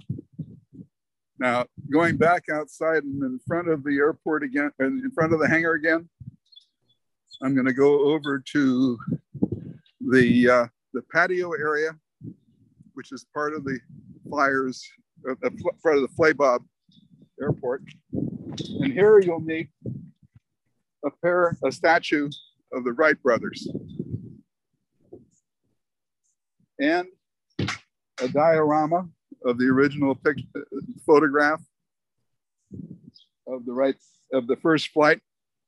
Actually, not the first. Yeah, it was the first flight. And uh, up above it is the uh, model of the Wright Flyer that was used in the 1903 Century of Flight year Rose Parade. This flyer actually led the Rose Parade. And in the patio here, we can walk around. And over in the distance over here is what is known as Mount Rubidoux. And when you're flying into Flabob Airport, the practice is to, the standard pattern is to go to Riverside Airport about three miles away. And then bear left, fly towards the, the uh, towards the, uh, the cross at the top of that mountain. When you start, to, start your approach, you aim just about 100 feet below the cross and as you pass the, the uh, San Gabriel River, you make your turn to final and line up on the on the uh, on the airport on, on the runway. So it's kind of an interesting approach. Anyway, down here at the bottom of this entrance here, we have a casting uh, that is based off of the original uh, drawings, reverse engineered drawings from the Smithsonian. This casting represents the, uh, the, the crankcase of, the, of their engine. When they went to uh, develop, the, develop the flyer, they put out a request for a, a contract to all the automakers to build a eight horsepower engine that was less than 200 pounds. Nobody could do that. In uh, Dayton, they're only about 200 miles away from Pittsburgh, where uh, Hall had developed the um, the aluminum smelting process and was making castings. He got that pattern, that patent in 1893. So 10 years after the patent on the development of aluminum, and the production of aluminum, the Wright brothers used the first aluminum crankcase. That saved about 100 pounds on the way to the airplane. And they actually succeeded in producing 16 horsepower at Dayton, at Dayton in their shop in the summer of uh, 1903. So our hangar is a plethora of full-scale models or some, well, of larger scale models, flyable models hanging from the ceiling, uh, and almost 2,000 plastic models surrounding the uh, along this uh, this display wall. And right here is a uh, one eighth scale stainless steel model used by uh, Northrop in uh, testing in, in about eight, in 1957. And uh, it's doing an impossible maneuver for the Wright Flyer. That's because we were working on some of the uh, uh, some of the electrical area above there, electrical facilities above there. And that basically is a tour of the hangar. Uh, here is a, another member of our team, uh, Don Crawford. Uh, he was instrumental in, in design of the propellers to increase the thrust and enable operation at the uh, at the field elevation at, Edwards Air Force Base, and in that time it was called Dryden, NASA Dryden. Now it would be uh, NASA Armstrong. So, do you have a word? a modest guy indeed. the propeller was fun thing to work on. okay, so I think that pretty much gives us a tour. If there are any questions, I'd be happy to answer. Um, we do need uh, additional staff out here, additional volunteers to both uh, act as docents to the display area and also to help in uh, completing the uh, the airworthiness certificate, the airworthiness work. Right now, we're we're uh, setting up to replace the uh, screws in the in the rigging, and then we'll square up the rigging again. And uh, well, there's we're working on the engine also. We uh, we modified the uh, the, uh, the, the wiring system and verified that everything works properly. So we're getting there, but uh, it's a substantial task. In the parlance of, uh, of amateur built aircraft, we're about 95% done with about 90% to go. So um, I'm going to wrap that up now. And uh, if there's any questions, happy to hear them.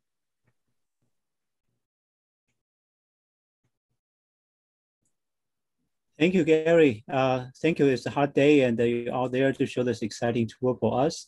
So if any question, please, uh, you know, speak out or raise hand. Uh, before that, I think, Gary, could you say again about your experience with the Tuskegee Airmen? I think you mentioned a little bit earlier. Can you uh, a little bit more? Yeah, certainly. As a matter of fact, I've got a couple of instances of, of work with the Tuskegee or of, of dealing with the Tuskegee Airmen. In, the, in about 2001, our team was uh, located at the uh, warehouse in uh, Northrop Warehouse at the south side, southwest side of Hawthorne Airport. And we would go over to the southeast side to Nate's uh, Cafe uh, after, after working on the plane each Saturday. And about two to three times, one to one to three times, one to two, one or two times a week, one or two times a month, uh, there would be about eight gentlemen uh, from the Tuskegee Squadron in the area who would come and and uh, and eat. We would offer the the corner table to them, and we would split into a couple of different booths at that time. So I talked with a number of them at that time, and I'm sorry I don't know the names at this date. Secondly, uh, when I started working with Tomorrow's Aeronautical Museum in Compton, their theme is also the, uh, the Tuskegee Airmen. All their aircraft have red tails. And uh, there's a uh, aircraft and power plant mechanic, uh, Fernando uh, Anaya from, from American, American Airlines. Uh, and he is providing a, um, a practical A&P training program as we uh, maintain the, the aircraft that are associated with the Compton Airport programs. So um, the Tomorrow's Aeronautical Museum offers students an opportunity to do homework at their facility or to uh, use their computer facilities.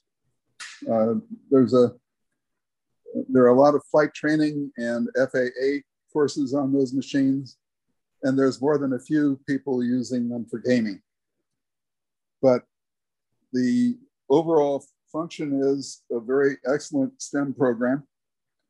And uh, the, the Fernando's program is basically separated from that at this time but it's still is still friendly and associated. Uh, thirdly, I'll mention that when I was in Civil Air Patrol in Vancouver, Washington, near Portland, uh, I became cadet commander, and one of our uh, one of our members there, Larry English, uh, who came in as a uh, a young, very thin kid um, with a with not a lot of self confidence. In the course of about two years, he went through the program and exited and uh, achieved what was called a certificate of proficiency. So when he graduated from high school, he went to the, uh, he, he, volunteered for the Air Force.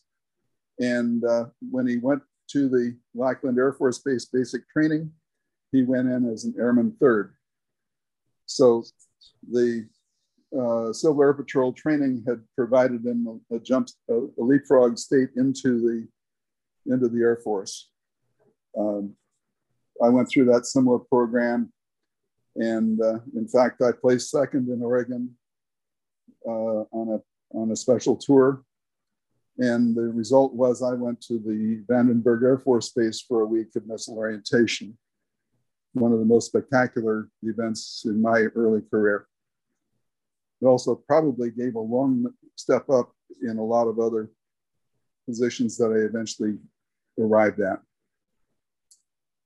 So that's uh, a rather lengthy comment about my involvement with the with Tuskegee, and uh, I'll mute myself and let you guys ask questions or whatever. Thank you, Gary. This is very inspiring. You know, it's the same dream, the Tuskegee Airmen, and you love aviation as well. Your passion for the uh, Wright Flyer and uh, aviation is uh, really um, admirable and very inspiring. Uh, certainly will help the communities. Uh, so any question, comment? Victor, do you have any question, comments? Oh, no, I don't have any questions. You guys good at this? Uh, have to wrap it up. I'm about two hours ahead of you guys, so I'm, I'm running kind of late. uh, and, uh, but uh, thanks for everybody for you know this participation in this uh, talk about the Tuskegee Airmen and uh, Juneteenth. And uh, I try to, you know, get on uh, next time for more uh, involvement. Yeah, we uh, just coming off this COVID nineteen thing here, so we sort of 50-50 now, you know, in work uh, behind the computer. So we just making adjustments here. But yeah, it was a great, it was a great session. I appreciate it, Ken. Yeah, Victor is right. It's a, a very auspicious day today, Juneteenth, and uh, we celebrate the holiday. And also we talk about this uh, very inspiring, legendary Tuskegee, Tuskegee Airman. And Gary showed this fantastic Wright Flyer project. And that's the heart, you know, of aviation. Is the origin of everything. Uh, it's the love for for uh, aviation, engineering, science, as Victor said. Uh, so it's uh, really, really the heart of aerospace. Uh, so uh, anyway, if no further question, and uh, we'll post the video, so including Gary's field tour on, online, so more people will be able to watch it. And uh, about uh, Juneteenth, Tuskegee or the Wright Flyer Project we'll forward to the uh, speaker, panelists, and Mr. Moyer you know, for, for, for the question. So yeah, it's a hot day there. So Gary, so, you know, uh, take, you should take some shade. So uh, that's, I think that's, uh, we are going to wrap up for the event. Okay, well, thank you. Thank you everybody for being here. It, it was a very fascinating program. Yes, thank you. Thank you, Gary. You added, uh, it's a fantastic uh, field, uh, amazing. Yeah, thank you, Randall. It's our great pleasure yeah, thank you everyone. So thank you for very much for attending today's uh, event. So it's really exciting. Uh, so look forward to uh, seeing you next time. Uh, please join us and uh, enjoy the great Saturday and have a great weekend and uh, happy Juneteenth. Thank you. Thank you everyone.